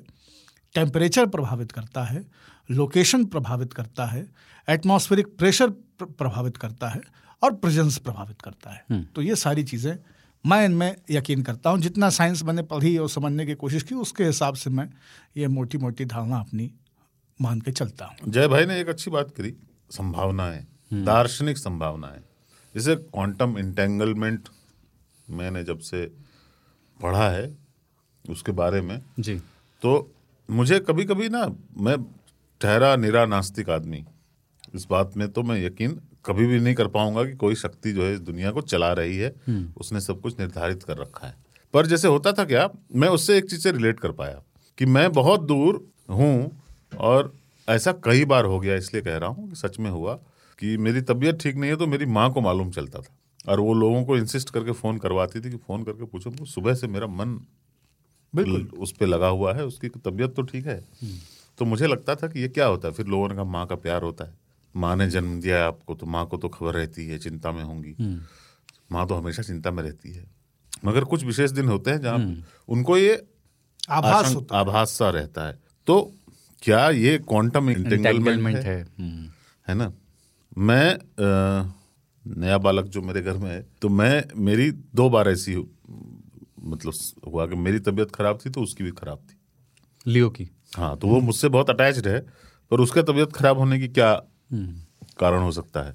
ये मैं हालाँकि अपने आप को साइंटिफिकली एक्सप्लेन करता हूँ। अगर मेरा मूड दबा हुआ है लोगों को देख रहा है ऑब्ज़र्व कर रहा है ये सब लोग खुश नहीं है तो वो भी मानसिक रूप से बीमार फील करेगा। पर क्या शारीरिक रूप से बीमार हो सकता है? नहीं हो सकता। पर ये सब संभाव संयोग भी होते हैं संभावनाएँ भी होते हैं। क्वांटम एंटेंगलमेंट अभी भी एक ऐसा विज्ञान नहीं है मतलब विज्ञान भी नहीं है ऐसा ऐसा भौतिक नहीं है भौतिक शास्त्र नहीं है। है। नहीं नहीं वो प्रैक्टिस में उन्होंने देखा है। देखा हाँ, तो उन्होंने है। लेकिन वो हर बात संयोग कह के खारिज हो जाता है ना। हाँ, पर वो साइंटिफिकली उन्होंने प्रूव भी कर दिया है पर उसका एक्सप्लेनेशन नहीं है।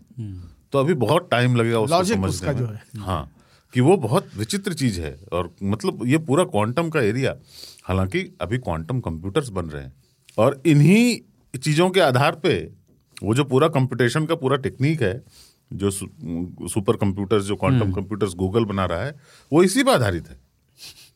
कि अगर ऐसा हो सकता है तो फिर मैं सोचूं और हो जाए टाइप का। हम ऐसा कर देते हैं। है। ना? तो वो सब हो रहा है। आपके ऐसा नहीं है कि निरा ज्ञान है ये पर अभी भी एक्सप्लेन नहीं किया जा सकता। पूरी तरह से कन्विंसिंगली किसी को कि ऐसा हो रहा है। मतलब वहाँ पे तो एक सीरीज़ देख रहा था विश्वास वाली चीज़ आ जाती है ना कि आपका इसमें अकीदा हो हो तो आप मानोगे पर देखते एक बढ़िया सीरीज़ में देख रहा था ये पता नहीं अभी नाम नहीं ध्यान आ रहा है लेकिन उसमें यही है कि वो एक यूथ है और उसको कुछ पॉइंट्स गेन करने के लिए जिम जा रहा है वर्कआउट कर रहा है। उसको कुछ लेबर करना है फिर वो अपने रूम में आके बैठ रहा है तो उसकी वॉल्स जो है स्क्रीन में चेंज हो जाती हैं। ये तो ब्लैक मिरर में है। ब्लैक मिरर में है कोई हाँ ये ब्लैक मिरर में एक हाँ। एपिसोड है हाँ। तो ये बहुत ही विचित्र है हाँ, मतलब। बहुत सुंदर चिट्ठी जय भाई। और इस पे तो कभी कर और आगे भी दोबारा कभी बातचीत कर सकते हैं क्वांटम इंटेंगलमेंट पे। अगली चिट्ठी ये भी पहली बार लिखी लिखी है इन्होंने। बाबा ताऊ और सरदार को जय हो।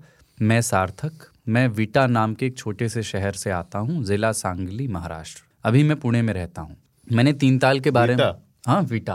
क्या नाम है इनका? सार्थक। सार्थक। क्या कोई कनेक्शन है क्या विटा? नहीं नाम लिखे सार्थक। बॉर्न कोलोन बीटा ऐसा ना? जैसे मैं बॉर्न भीतिया लिखता हूँ। बॉर्न बीटा में जो मज़ा है ना। हाँ। पता नहीं ये बॉर्न बीटा लेते हैं कि नहीं पर हाँ। तो सार्थक ने ये लिखा है कि मैंने तीन ताल के बारे में शुभम गौर के चलचित्र टॉक्स के एपिसोड में सुना था। कुछ दिन पहले जब हम नासिक से ऑडिट से वापस लौट रहे थे, तब मेरी हमारे ड्राइवर के साथ महाराष्ट्र और गुजरात के इंडस्ट्रियल डेवलपमेंट के बारे में बात हुई। वाकई गुजरात में जिस प्रकार के उद्योग हैं, वो श्रमिकों के लिए बहुत ही त्रासदी वाला है और वहाँ के एक अंदर वातावरण की वजह से वहाँ पर आईटी और आईटीईएस कंपनीज़ नहीं जाती हैं। आईटी सेक्टर्स की कंपनीज़ नहीं जाती हैं। और पिछले पिछले कुछ सालों में महाराष्ट्र से कुछ बड़े प्रोजेक्ट्स वहाँ पे शिफ्ट हुए हैं। राज्य के राजकरण में वे विषय बहुत बड़ी राजनीति के विषय बन गए हैं। तो होप इस बात को लेकर हमारे राजनेता सीरियस होंगे और ज़रूर, ज़रूरी कदम उठाएँगे। इन दिनों महाराष्ट्र और कर्नाटक की राज्यों की सीमा के बीच सीमा विवाद भी बहुत चर्चा का विषय रहा है। इन दोनों मामलों पर मैं आपकी राय चाहता हूँ कभी भी। और ये मेरा पहला प्रयत्न है पत्र लिखने का। लगभग आठ साल बाद हिंदी में कुछ तो लिखा है। I usually don't use Hindi unless necessary but writing to तीन ताल felt like a necessity. So thank you so much for reading it and forgive any mistake from my end. जय हिंद जय महाराष्ट्र सार्थक पुणे सार्थक भाई ने अच्छा लिखा यार हिंदी में। अच्छी और आप हिंदी हिंदी में लिखते रहिए क्या दिक्कत है? थैंक्स फॉर राइटिंग गुरु। हाँ? Thanks हाँ, बहुत अच्छा। मला पुरणपोळी खूप आवडते और बनवता. महाराष्ट्र और कर्नाटक के बीच में जो विवाद है ना मैं चूँकि मैं हिंसा में विश्वास करता हूँ तो मैं ये चाहता हूँ आर्मी को हिस्सा नहीं लेना चाहिए पर दोनों राज्यों की पुलिस अपना सेटल सीमा पे सेटल कर ले इसमें क्या है। अब युद्ध में कुछ लोग मारे जाते हैं पर वो पुलिस मारे जाए। मैं नहीं चाहता कोई आम नागरिक इस राजनीतिक झगड़े में फंस के मरे। राजनीतिक झगड़ों में हमेशा सेना और पुलिस पर चूँकि आंतरिक मामला है सेना नहीं आ सकती। तोन से तोन भिड़ाते हुए कर्नाटक और महाराष्ट्र की पुलिस लड़े और जिसकी होगी विजय उसको मिलेगा बेलगाम। मेरा इसमें ये सुझाव है कि बंदूकों को बैन कर दें इस लड़ाई में और शास्त्रीय जो अपने हथियार हैं लठ इत्यादि पुलिस की बंदूक बंद करने की ज़रूरत नहीं है चलती नहीं वो। नो टेंशन एट ऑल अगली चिट्ठी है अमित वाघेला अहमदाबाद ताऊ बाबा सरदार को जय हो जय श्री कृष्णा। पिछले हफ़्ते हाँ कृष्णा। पिछले हफ़्ते गुजरात पे बात हुई तो मैंने सोचा कि कुछ लिखना चाहिए। गुजराती समाज के अर्थ कौशल्य पे बात हुई कि वो कैसे पैसे को बरतते हैं, उसका सटीक वर्णन ताऊ ने किया। पर एक बात और जो मैं बताना चाहूँगा कि कोई भी गुजराती आदमी या औरत अपनी कमाई से पहले इन्वेस्ट करते हैं और फिर जो बचता है उसे खर्च करते हैं। ये बात यहाँ के कल्चर में बैठ गई है। जैसे कोई भी लड़का या लड़की कॉलेज में कोई साइड जॉब करता है तो वो पहले उसकी कमाई को इन्वेस्ट करने का सोचता है चाहे वो एलआईसी में करे या शेयर मार्केट में। यहाँ हर किसी इंसान के पास अच्छी खासी बचत रहेगी रिटायरमेंट के वक्त। दूसरी एक बात है, वो है आंगड़िया। आंगड़िया गुजरात अर्थव्यवस्था का दिल है और जब से चुनाव की वजह से आंगड़िया बंद है तो जैसे बाज़ार में रोकड़ा नदारद हो चुका है, कसम से धंधा बैठ जाता है। मोटा माटी बात यह है कि गुजराती इंसान पैसा पचा अच्छा लेता है और जब पचाने की बात हुई है तो खाने की भी कर लेते हैं। हमने सिर्फ़ दाल में ज़रा सा गुड़ क्या डाल दिया? ज़माने ने हमको बैड बना दिया। ऐसा नहीं कि सब हमारे ही खाने में मिठास है। लोगों ने गुजराती खाने के नाम पे सिर्फ़ गुजराती थाली खांडवी खमन ढोकला और फाफड़ा ही खाया है। कभी सौराष्ट्र और उत्तर गुजरात के ढाबे पे काठियावाड़ी भोजन खाइए तो जानेंगे कि पानी का उपयोग क्यों किया जाता है सुबह। एकदम सही कह रहे हैं। बाकी मोटे तौर पर गुजराती समाज शाकाहारी है एटलीस्ट एट होम क्योंकि हर घर में ठाकुर जी की सेवा होती है। खाने के बाद पीने की भी बात कर लें, हमारे यहाँ शराब बंदी है, पर हम बहुत लकी हैं। आप लोगों को लाइन में खड़ा होकर ख़रीदना पड़ता है। हमारे यहाँ फ्री पर होम, फ्री में होम डिलीवरी होती है। पर कई लोग ऐसे हैं जो घर में नहीं पीते तो उनके लिए माउंट आबू, उदयपुर, दमन और दीव जैसे आसपास की जगह है, जिनकी इकोनॉमी गुजरात के लोगों से ही चलती है। अंत में एक चीज़ जोड़ना चाहूँगा कि गुजरात में जो रात को दो बजे कोई लड़की अकेली घूम सकती है तो उसने किसी राजनीतिक पार्टी या सरकार की नहीं, पर गुजराती समाज की उपलब्धि है। यस विषय ऐसा है कि जितना लिखें उतना कम है पर आने वाले समय में कुछ अपने अनुभव भी साझा करता रहूँगा और ज़्यादा जानकारी के लिए आप तीनों को गुजरात आना पड़ेगा और हमें मेहमान नवाजी का मौका देना पड़ेगा। जय श्री कृष्णा और जय महा माता जी के साथ। अमित वाघेला जय हो। जय जिनेन्द्र। अमित भाई लेकिन सही बात बोले। हम लोग खुद ही बहुत कुछ नहीं कह पाए ना उस दिन। समय बहुत हो गया और गुजरात की बात हो तो फिर कुछ ना कुछ रह जाए। हाँ पर वहाँ के समाज की जो बात की वो श्रेय जो है देखिए कल गुजरात का प्रशासन का परिणाम आया है और आज हम लोग की अमित भाई से बात हो गई। हाँ। पुलिस प्रशासन का योगदान तो होगा ही पर सबसे बड़ा योगदान जो है ना गुजरात में वहाँ के समाज का है। सुरक्षा अगर महिलाओं की सुरक्षा है तो उसमें उस समाज का भी योगदान बहुत बड़ा है। बिल्कुल लिखते रहिए अमित भाई और अगली चिट्ठी है नितिन की मुंबई से आखिरी चिट्ठी शायद आज की। ताऊ बाबा और सरदार को जय हो मैं नितिन मुंबई से असल में कानपुर से। ये मेरा पहला पत्र है। अभी तक मैं साइलेंट श्रोता रहा हूँ। काफ़ी समय से पत्र लिखने का सोच रहा था पर संकोचवश नहीं लिख सका। तीन ताल मेरा पहला पॉडकास्ट है और ज़्यादातर मैं इसे ट्रैवलिंग के टाइम और शाम को रनिंग करते हुए सुनता हूँ। एक बात मैं स्पष्ट कर देना चाहता हूँ कि जब मैं तीन ताल सुनता हूँ तब मैं सिर्फ़ तीन ताल सुनता हूँ। कोई और काम नहीं करता। इस बात पर मेरा बाबा से विरोध है कि वो कहते हैं कि किचन में काम करते हुए तीन ताल सुनो। भाई अगर ये किया तो पक्का किचन में आग लगा कर निकलूँगा। तीन ताल का नशा ऐसा है कि इसे सुनते हुए तीस पैंतीस मिनट ज़्यादा ही दौड़ लेता हूँ। और ट्रैवलिंग में कितना टाइम लगेगा? ट्रैफ़िक है इन सब का लोड नहीं लेता क्योंकि तीन ताल हमेशा साथ होता है। एक बात और ये नशा थोड़ा थोड़ा मैंने अपनी पत्नी को भी दिया है। हम यूट्यूब पर तीन ताल वीडियो साथ में देखते हैं और फिर उसके बीच में ही पॉज करके उस पर चर्चा भी कर लेते हैं। बहुत सही ये बढ़िया चीज़ है। ताऊ उसके पसंदीदा हैं और वो ताऊ के विचारों से काफ़ी हद तक सहमत रहती है। तीन ताल की वजह से हमें अपनी वाली हिंदी या अवधि से जुड़े रहने का मौका मिलता है। ऑफ़िस में तो कतई अंग्रेज़ी माहौल बना रहता है परंतु मैं उसी चर्चा में कभी कभी ऐसा हिंदी का शब्द शास्त्र फेंक के मारता हूँ कि सब चारों खाने चित्त हो जाते हैं। इसका श्रेय बाबा को जाता है। अंत में ये कहना चाहता हूँ कि बाबा परम ज्ञानी हैं और हर मुद्दे पर कम से कम तीन बातें तो होती ही हैं उनके पास रखने के लिए। थ्री थिंग्स हाँ ताऊ इज़ सुपर कूल उनके तर्क सुनकर लगता है कि यार कोई इस बिंदु से भी तो देख सकता है। और सरदार तो हम उम्र हैं और जिस तरह से वो तीन ताल संचालित करते हैं एक एंकर तो है उनके अंदर भी। और उनके जोक्स बहुत मज़ेदार होते हैं। पत्र काफ़ी लंबा लिख दिया इसके लिए क्षमा प्रार्थी हूँ। पहली बार लिखा है त्रुटियों के लिए भी माफ़ी। ये काम बिना शऊर के किया है। जय हो नितिन मुंबई से। नितिन भाई यहाँ अवधि मेजोरिटी में है। हम्म। तो बाबा आपके इसमें अंदर तो का अवधि बहुत- जगाता रहेगा। बहुत कमाल की बात यह है कि आप अ, सुन रहे हैं बरत रहे हैं घरैतिन को भी सुनवा रहे हैं उनके साथ आप चर्चा भी कर रहे हैं इसके ऊपर। ये खुद में तीन ताल का जो मंतव्य है उसकी जय का पल है। वो हम जो हमारे जिस मंतव्य से हमने तीन ताल शुरू किया ये उसकी विजय है। तो आप ये लगा लगातार करते रहें गुरु और अपने दोस्तों को ऑफ़िस में बताइए कि भाई अगर हमारे शब्दों से घायल हो रहे हो तो शब्द गिराने के लिए तीन ताल सुनो। ये बहुत ज़रूरी है। और आपने कहा कि एक एंकर है सरदार में। एंकर है नहीं मतलब वो स्थापित एंकर है। सरदार लंबे समय से ब्रॉडकास्टिंग के काम में हैं। आप अगर हमारे कार्यक्रम सुने आज के दिन दिन भर और तमाम सारे कार्यक्रम आज तक रेडियो के तो आपको कई बार सरदार उसके प्रस्तोता के तौर पर मिलेंगे। कई महत्वपूर्ण राष्ट्रीय अंतर्राष्ट्रीय प्रसारणों के मुख्य शिक्षक प्रस्तोता ये रहे हैं और सरदार जन्मना एंकर हैं। मतलब ये लड़के यहीं आए यहाँ पे, लेकिन जब से हैं तब से एंकर हैं। यहाँ जब पहले थे संस्थान में, फिर कहीं और गए और फिर यहाँ पे जब आए तो सरदार में वो एंकर जो है वो आप अन्य कार्यक्रमों के माध्यम से उससे और परिचित होते रहेंगे। और आपके तो खैर रिश्तेदारी भी कानपुर के है, भैया जाड़े रहो। कलेक्टरगंज।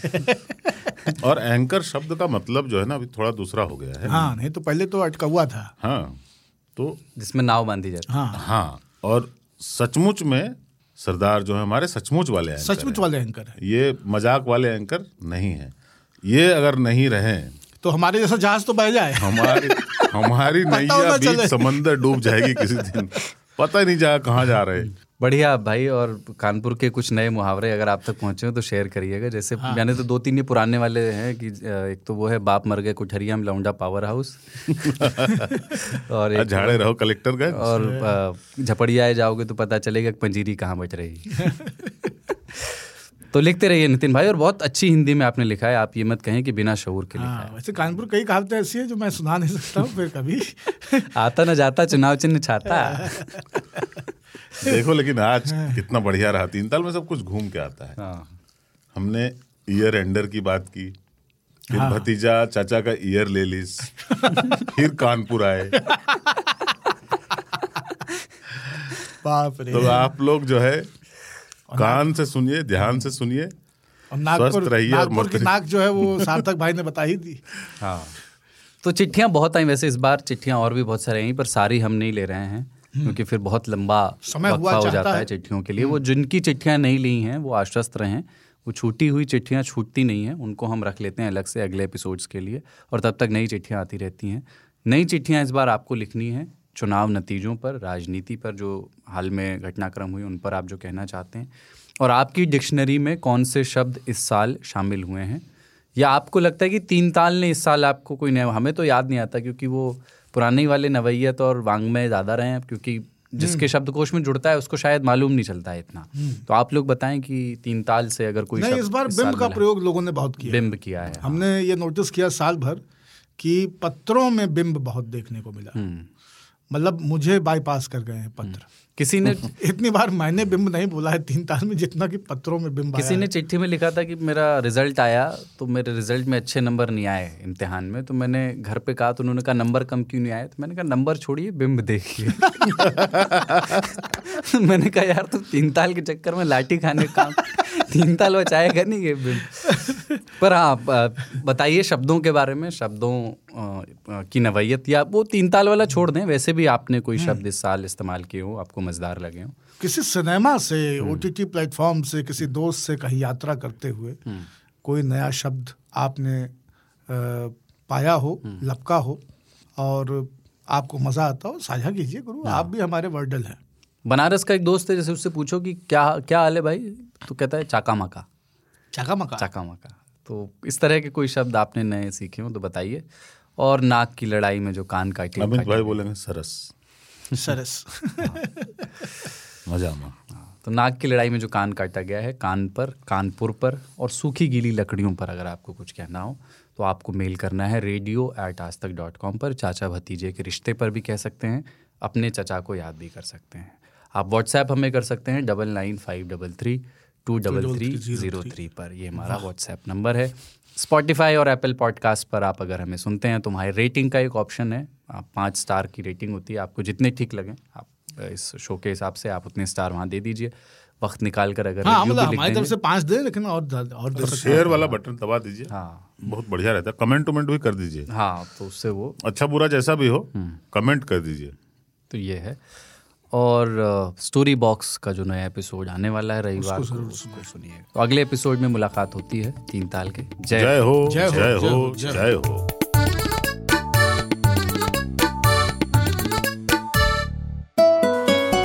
आज तक रेडियो सुनता है सारा जहाँ।